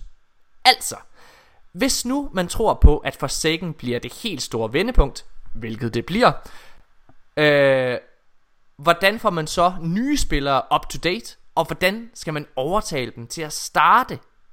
Det kunne for eksempel være, hvilke videoer eller trailere man skal vise dem osv. Mm-hmm. Det er et skide godt spørgsmål, Jeppe. Til at starte med, så vil jeg gerne sige, at øh, hvis du har en ven derude, der sidder og spørger, hvornår er det bedste tidspunkt at, spare, at starte på at spille Destiny, så er svaret altid nu. og, og- det lyder, det, det mener jeg faktisk, det lyder, øh, det lyder måske lidt, øh, altså lidt arrogant sagt, men det mener jeg faktisk, fordi det er altid, der er så mange ting altid at lave i Destiny. Og det handler altid om communityet, du bliver en del af, og det handler om at gå ind og finde venskaberne, ja. og de er der altid. Altså, det, det, prøv at du skal sgu hurtigt nok blive øh, øh, caught up to date i forhold til øh, spil og så videre der. Det handler bare om at komme ind og møde, og, og, og selvfølgelig at, at møde verden og så videre der, men også at møde menneskerne, som, øh, ja. Og så kan jeg anbefale faktisk, og, øh, og det er ikke for at promovere os selv, jeg kan anbefale at begynde at, øh, at følge os på Twitch, eller sige, prøv lige at tjekke dem ud på Twitch, eller sidde og lytte til den her podcast ja. eller et eller andet der. Og det mener jeg faktisk på baggrund af, at det er der rigtig, rigtig mange andre lyttere, der har skrevet til os. At det er den måde, at de er startet på, ligesom at komme ind i det. For eksempel, Ja. så her da jeg, øh, hvad hedder det, spillede Raid i, øh, i, i forgårs, så havde jeg en helt ny spiller med, øh, som vi mødte på Twitch, Mika. Han hedder OSnap. Ja. Øh, ja. Øh, og i virkeligheden hedder han Mads. Nu har du fået et lille shout-out. Nu håber jeg, at du, du lytter stadig sådan her til podcasten. hvad, hedder det? Men i hvert fald, det, måden han faktisk... kom i sådan, gang. måden han faktisk sådan er blevet en del af det her community på, og begyndt sådan at lære spillet at kende, det er, det er faktisk ved at, at, altså, at tjekke, op på, at tjekke op på os. Altså blive en del, fordi vi ligesom er en rigtig god vej ind mm-hmm. i et fællesskab. Kan du følge med i det? Ja. Det er jo en rigtig god måde at øh, komme ind i noget, ved at man ligesom hugger sig op på andre mennesker, der er i gang med noget. Mm.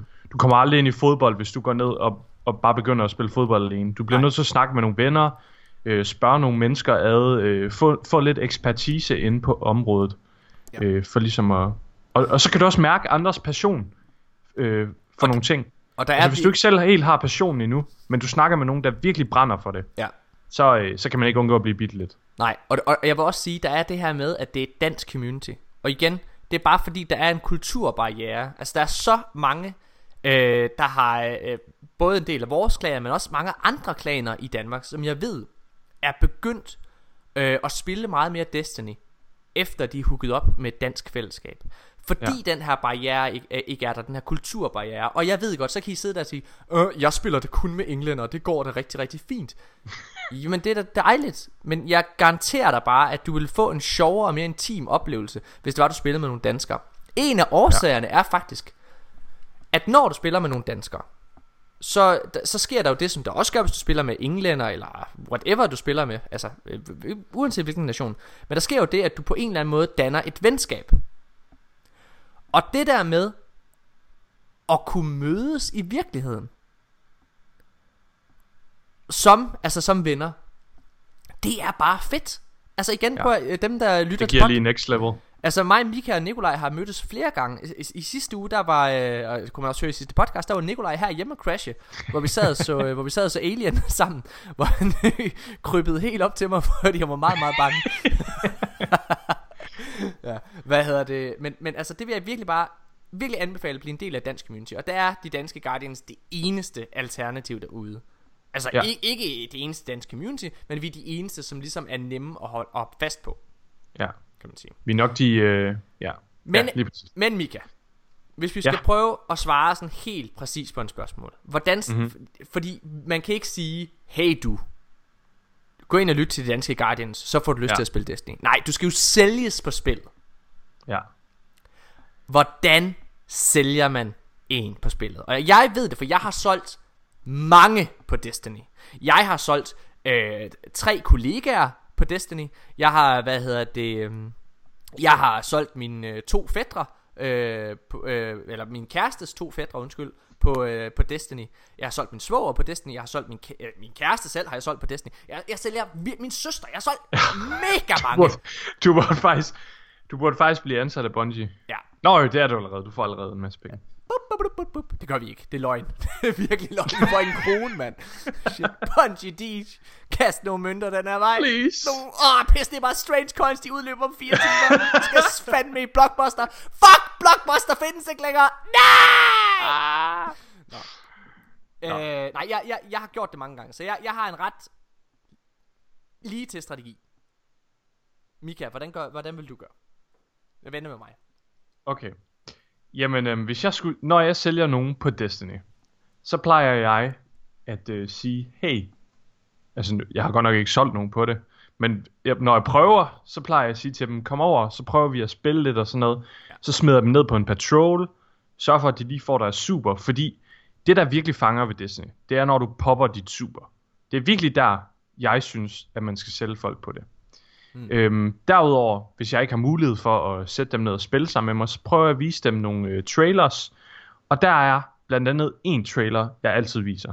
Det er den første live action trailer for Destiny. Official Destiny live action trailer, Become Legend. Hvor man ligesom ser tre Guardians, der bare slår sig til noget mega fedt musik, og øh, det er sådan i virkeligheden, så det er lidt mere relatable. Det plejer jeg at vise folk, og det synes folk faktisk er super fedt, selvom de måske ikke er så meget inde i sådan noget sci-fi men nu sagde Ja. du jo, Mika, at du faktisk aldrig havde solgt nogen på Destiny. Jeg har faktisk aldrig solgt nogen, så det kan være, at jeg har en lorte sælger i mig, eller også så er det bare en skodstrategi, jeg bruger. Det er en, det er en god strategi, du bruger. Det er det. Det, øh, det, du skal, det, du skal huske på, det er, at... Selv til mig, Morten. Jeg har aldrig spillet Destiny. Okay, prøv at. Det folk gerne vil, ikke også? Det er, folk de vil rigtig, rigtig gerne blive en del af en historie. De vil gerne på et eventyr. Hvis man, gerne, hvis man spiller computerspil, så vil man gerne ind i et eventyr. Og det er svært at forholde sig til Destiny, fordi Destiny er jo et kæmpe stort spil. Og MMO-spil særligt er svært at komme på, fordi folk de føler, det er uoverskueligt at blive en del af. Så det du skal gøre, det er, selvfølgelig skal du altid starte med at sige, okay Mika, skal vi prøve at gå på rejsen, hvad jeg vil sige. Så nu prøver vi at tage det her i chatten. Hvis det var mig, der skulle sende. Okay, hej, jeg hedder Morten, hvad, hvad hedder du? Hej, hej, jeg hedder Kim. Okay, fedt mand. Kim, nu skal du høre her. Jeg er... Har du nogensinde prøvet at spille Destiny? Nej. Har du aldrig spillet Destiny? Jeg, Hvad er det for noget? Jeg, okay, prøv at- Destiny er det fedeste spil i hele verden. Kære lytter, det jeg gør her, det er, at jeg lyder selvfølgelig allerede mega begejstret, når jeg snakker omkring spillet. Og det jeg gør lige om lidt, det er, at jeg hyper det mega meget op. Mika, jeg, eller undskyld, du hedder Kim. Var det Kim, du hed? Jo, Kim. Fedt, mand. Ja. Okay, Destiny er det fedeste spil i hele verden. Uh, ja, altså det er så sindssygt. Det er det vildeste gameplay i hele verden. Men det er også virkelig bare universet, det er så badass. Det er fuldstændig syret. Okay, prøv at, har du, har du, har du lige, har du to minutter? Øhm, ja, Fedt, jeg, jeg har to minutter. Okay, fedt. Du skal du altså lige, du skal, jeg, jeg viser dig lige hurtigt en trailer, okay? Okay, okay, find den trailer til Okay, du får den at se nu her.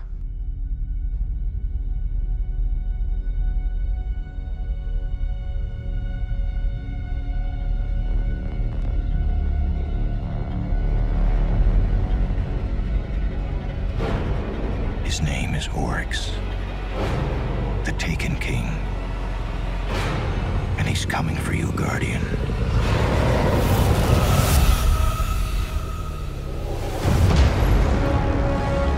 Can you blame him? You killed his son with his own sword.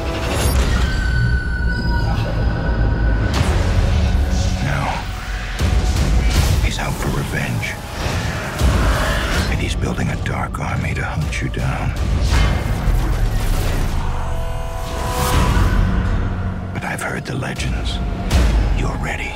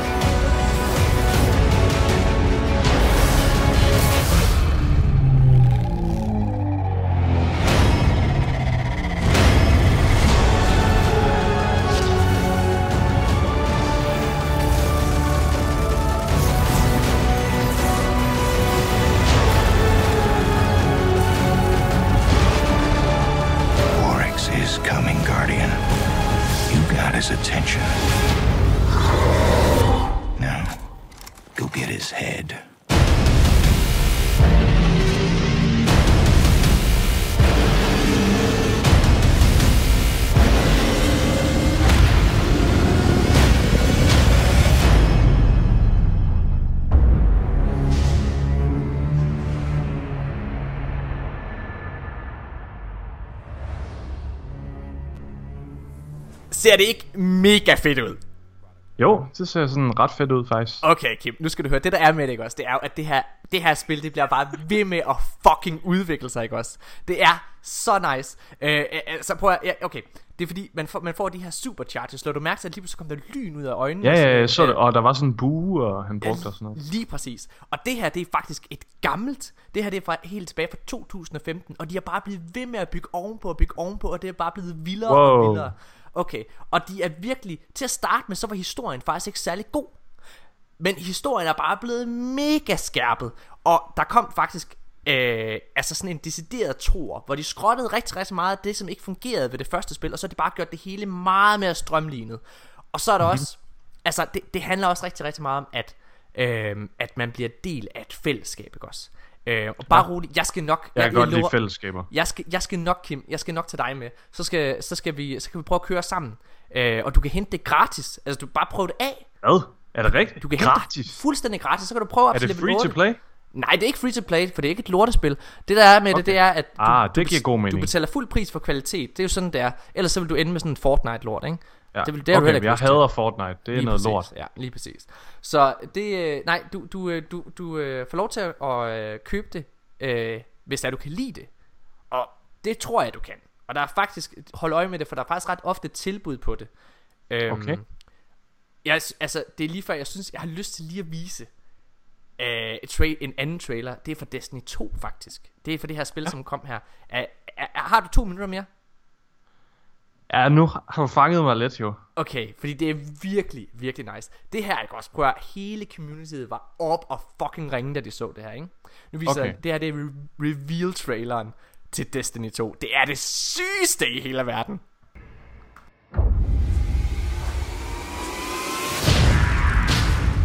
This enemy has taken our home. And now they threaten our very existence.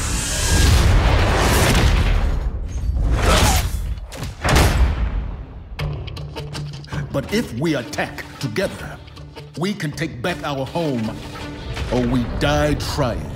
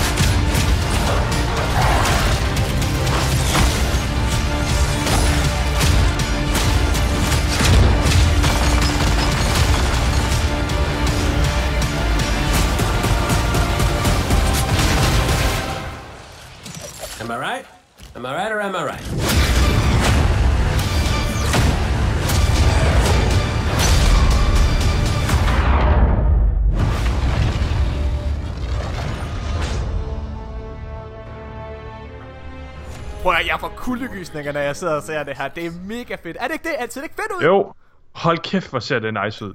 Jeg er helt vild med det der sci-fi lyde og sådan noget, og så...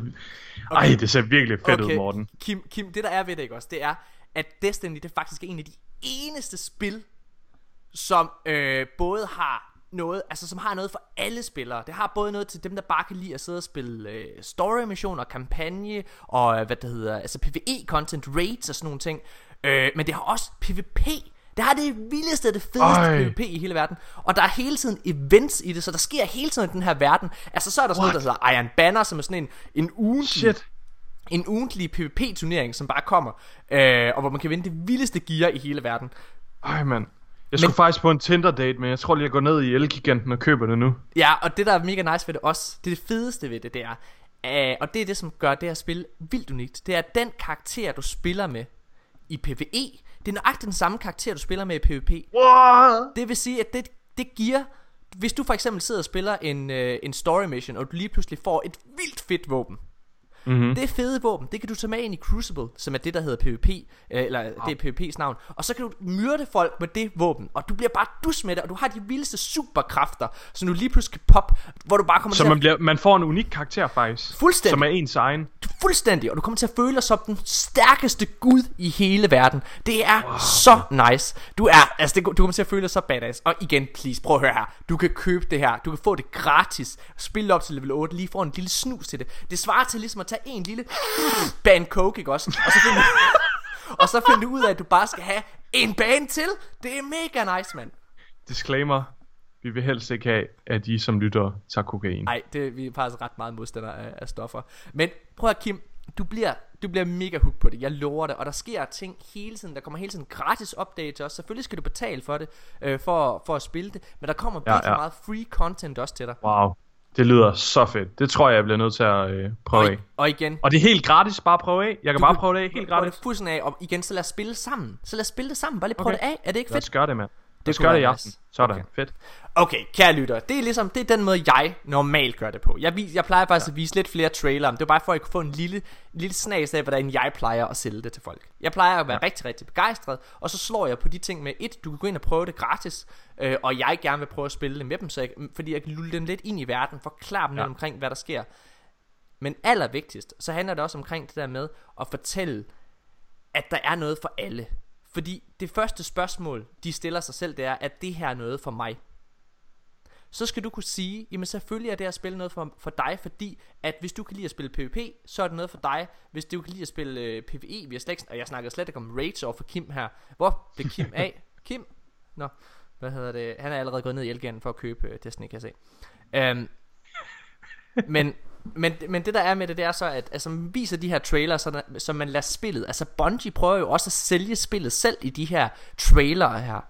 Ja. Um, så, så Bungie er så god til at hype. Ja. Altså, se- selvom jeg elsker det. I, I ved godt, jeg er jo ikke Kim. Jeg er Mika. Wow, Hva? surprise. What? What? Hvad? What? Face Okay, nu gider jeg ikke at spille med dig alligevel, Kim, Nej. når du sidder der og snyder. Undskyld. Shit, hvor du Anyway, selvom, selvom vi har set alle de her trailer, da mig og Morten, vi lige så dem igennem igen. Helt seriøst. Jeg fik mega lyst til at spille Destiny. Jeg var sådan, Holy shit, det, det der er godt. Det ligner det vildeste shit. Det vil jeg gerne spille. Nå jo, det gør jeg jo Jeg faktisk spiller det jo ofte. allerede. Men jeg bliver faktisk også sådan, jeg bliver ret hype på Destiny 1. Det bliver så fedt, når Destiny 1 kommer ind i Destiny 2, Mika. Og Ja. spille de her gamle ting igen. Det er virkelig fedt. Og lad, lad du mærke til det? Rød Blink. tråd. Ej, Blink, okay. Men, øh, men Jeppe Jensen, det er faktisk det er den måde, jeg vil sælge det på. Øh, Mhm. mm-hmm. Jeg vil prøve at, at vise dem de her ting, og så vil jeg også prøve at henvise til at prøve at tjekke os ud, altså de danske Guardians, enten på Twitch, så de kan se os sidde og spille det, sidde og snakke lidt Ja. med os, eller lytte til vores podcast. Altså vi Ja. er også, kan I høre, vi er jo nogle ret begejstrede og entusiastiske mennesker, når Ja. det kommer til Destiny. Øhm, vi, altså mig, Mika og Nikolaj, vi, vi spiller jo ikke andet. Altså, Nej. vi, vi, er nok, vi, er nok de, vi er nok de største fanboys, altså, der, der findes i, i Danmark. Øh, Altså mens alle andre, de sådan, når de lige når, nu, har jeg jo fået det der våben, jeg gerne vil have, så hopper jeg lige ind og spiller lidt Overwatch eller noget Fortnite. Åh, oh, nej, for der sker en masse. Nå, nej, det gør der ikke. Øh, Fortnite. ej, Jeg, jeg læste faktisk også, at de er begyndt for første gang sådan lige at gå lidt ned i øh, Er det rigtigt? Ja, jeg tror, jeg har... Nu tjener de, nu tjener de kun 400 millioner hvad, De dollars. tjener kassen, det er slet ikke det. Det skal ikke misforstås, det jeg siger. Men jeg mener bare, jeg har jo sagt før, Fortnite, det er en fucking boble. Og den kommer til, altså det kommer aldrig til at dø spillet. Det er ikke det, Jeg jeg, tror, siger. Battle Royale er en boble. Det er det, jeg mener. Altså Battle Royale Ja. generelt, altså det, det, det er en boble. Og, øh, og på et eller andet tidspunkt, så brister den her. Og så igen, så bliver spillet... Det bliver ligesom Dota. Dota er også ja. stadigvæk et ret populært spil, men du hører på ingen måde lige så meget om det, som du gjorde engang. Nej. Så, okay. Mika, jeg tror, at vi siger, at det her, det var øh, ja. de danske Guardians. Og jeg har faktisk en lille ting, vi glemte at nævne omkring Streaked Bungie, og jeg vil gerne lige have den med, fordi Okay. den er lidt vigtig. Ja. Det handler om den her Prismatic Matrix, som vi alle sammen kender og elsker ned fra Eververse. En vildt fed implementering ind i uh, Eververse, som Ja. gjorde det meget mere accessible og få nogle ting, du måske ikke havde. Den bliver faktisk fjernet. Ja, altså temporarily. I morgen. Temporarily. Ja. Midlertidigt bliver den fjernet fra i morgen af, og så vender den tilbage på et tidspunkt i sæson 4. Ja. Det de ville med den, det var ligesom at give en mulighed for at få fat i nogle af de ting, man måske ikke havde, give en lidt mere færre chance, men ikke en funktion, som vil garantere alle items. Nej. Øhm, så, så den blev fjernet. Så hvis det her det er faktisk den sidste uge, hvis I har nogle af de der, øh, pres, øh, sådan, hvis der er nogle ting, I mangler derinde, og I har nogle af de der uses, jeg tror man kan have op til tre, Så så får dem brug. brugt. Ja. Øh, det er jo lidt lort, at den her, du måske først hører det her efter, at den er væk, men øh, hvis du er mega hurtig, så øh, skynd dig at få det gjort inden ja. tirsdag aften klokken 7. Ja. Jeg, jeg, jeg øh, synes, at uh, Prismatic Rate Matrix, uh, på trods af et mærkeligt navn og dårligt navn, så er det et mega fedt. Jeg synes også, det er virkelig nice. Uh, ja. jeg, altså, I prøver, Hvordan har du det med, at den forsvinder? har jeg det okay med det? For at være helt ærlig. Ja. Jeg, har, jeg har det okay med det, at uh, altså det, hvis de har behov for at tage den ud af systemet, for at forbedre ja. den. Uh, altså, jeg, jeg må bare sige alt, hvad... Jeg tror ikke, det er derfor. Det, det, det er for at øh, sikre sig, at folk ikke bare får alt lige med det samme, når næste DLC Men rammer. det er i min optik også en forbedring.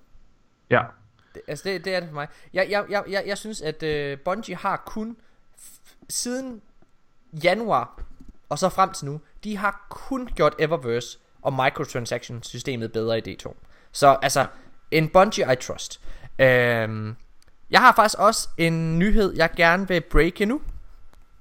Jeg kommer til at lave ja. et opslag om det i øh, på Facebook også, men øhm, jeg tror, det er en executive decision, som Mika og jeg har truffet, lige inden vi startede her podcasten. Det vil sige, Nikolaj, han ved det ikke endnu, men han må bare indordne sig. Øhm, vi vil gerne begynde at have et nyt seg- segment med i den her podcast. Ja.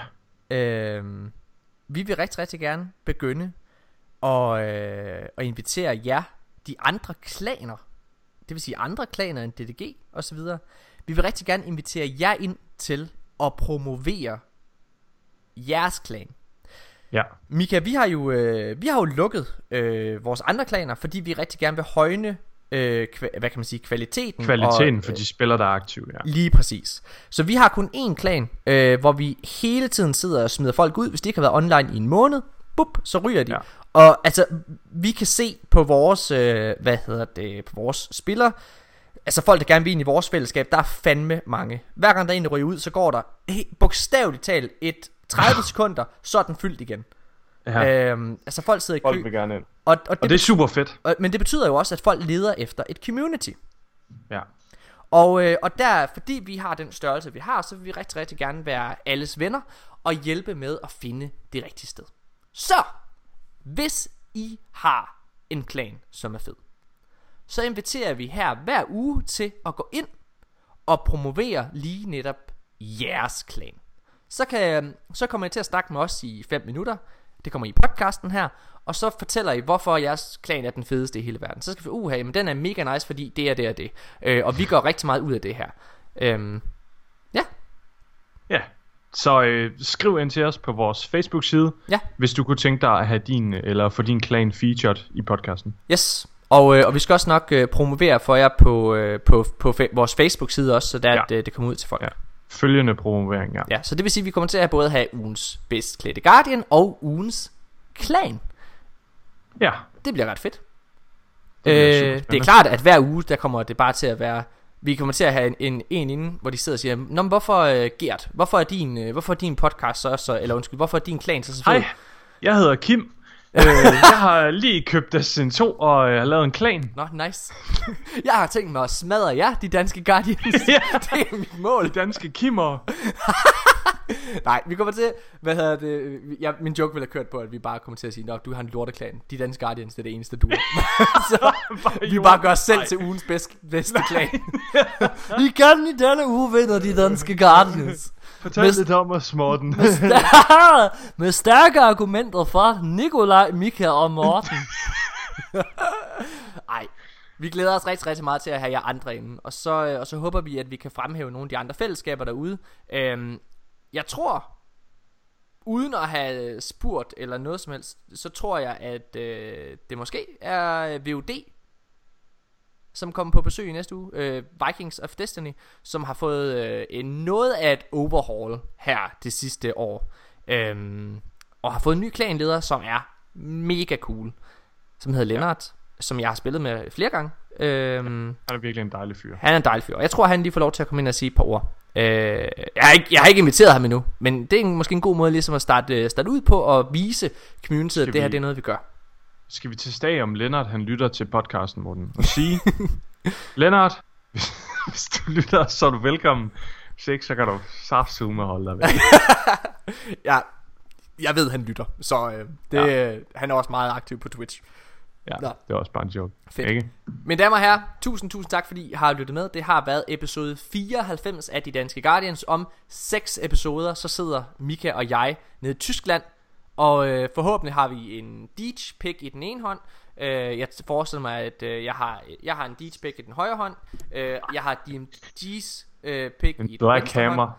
Og så har øh, Mika, han har Cosmos. Stop. Nej, jeg har ikke. Jeg har det ikke. numsen. Jeg har, nej, Mens det har jeg at du bliver øh, Nej, pulet jeg har af ikke. Ørk med Gørk i munden. Nej, nej.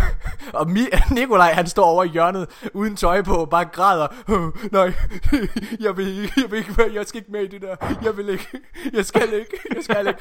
Ørk med Kommer til på en brølende løve? Ørk med Gørk, han råber bare til Nikolaj, Get over here, you piece of shit. Okay, så kommer Nikolaj over, Get on your knees. Oh, oh, oh, oh, Det bliver for... Stop. Det er, det, Det er alt for graphic. Det er der. det dårligste interview, jeg nogensinde har lavet, siger Who said this was an interview? This is a rape party. I thought This it is- was a rape party. No! Mine damer og herrer, vi skal stoppe den her podcast nu. Husk, se med. Hvornår? Hver tirsdag klokken hvad? På tirsdag fra 19 til 23 twitch.tv skråstreg danske guardians der streamer vi Og den her uge, der kommer vi til at streame hvad? Vi kommer til at streame Prestige Raid øh, den, ja, Prestige Raid for øh, Levi nej hvad hedder Eat of det? Worlds. Eat of Worlds. Og så bare også hygge fordi det kommer ikke til at tage fire timer at klare det raid. Håber jeg ikke. Det vil være ret sygt. Jeg er spændt på, Det hvad... ved vi faktisk, det ved vi Altså, måske der kommer til at være loadout lock på. ja det er rigtigt. Det er måske, altså hvis der de siger, at I må kun bruge Rat King. Og bruge Rat King på, øh, på Argos er rimelig crazy. to damage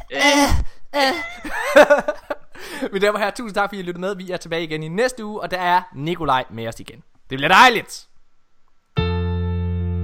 Bungie's at it a second time. DLC with neat storylines. Martian Cap is an awful mess. And competitives causing me stress. Escalation could be pretty keen. But I can't match make fire teams. Faction pledging is account wide. And I'm sick of the shade of screen. Made our way to the AI core. But Savannah's behind the door. Yo,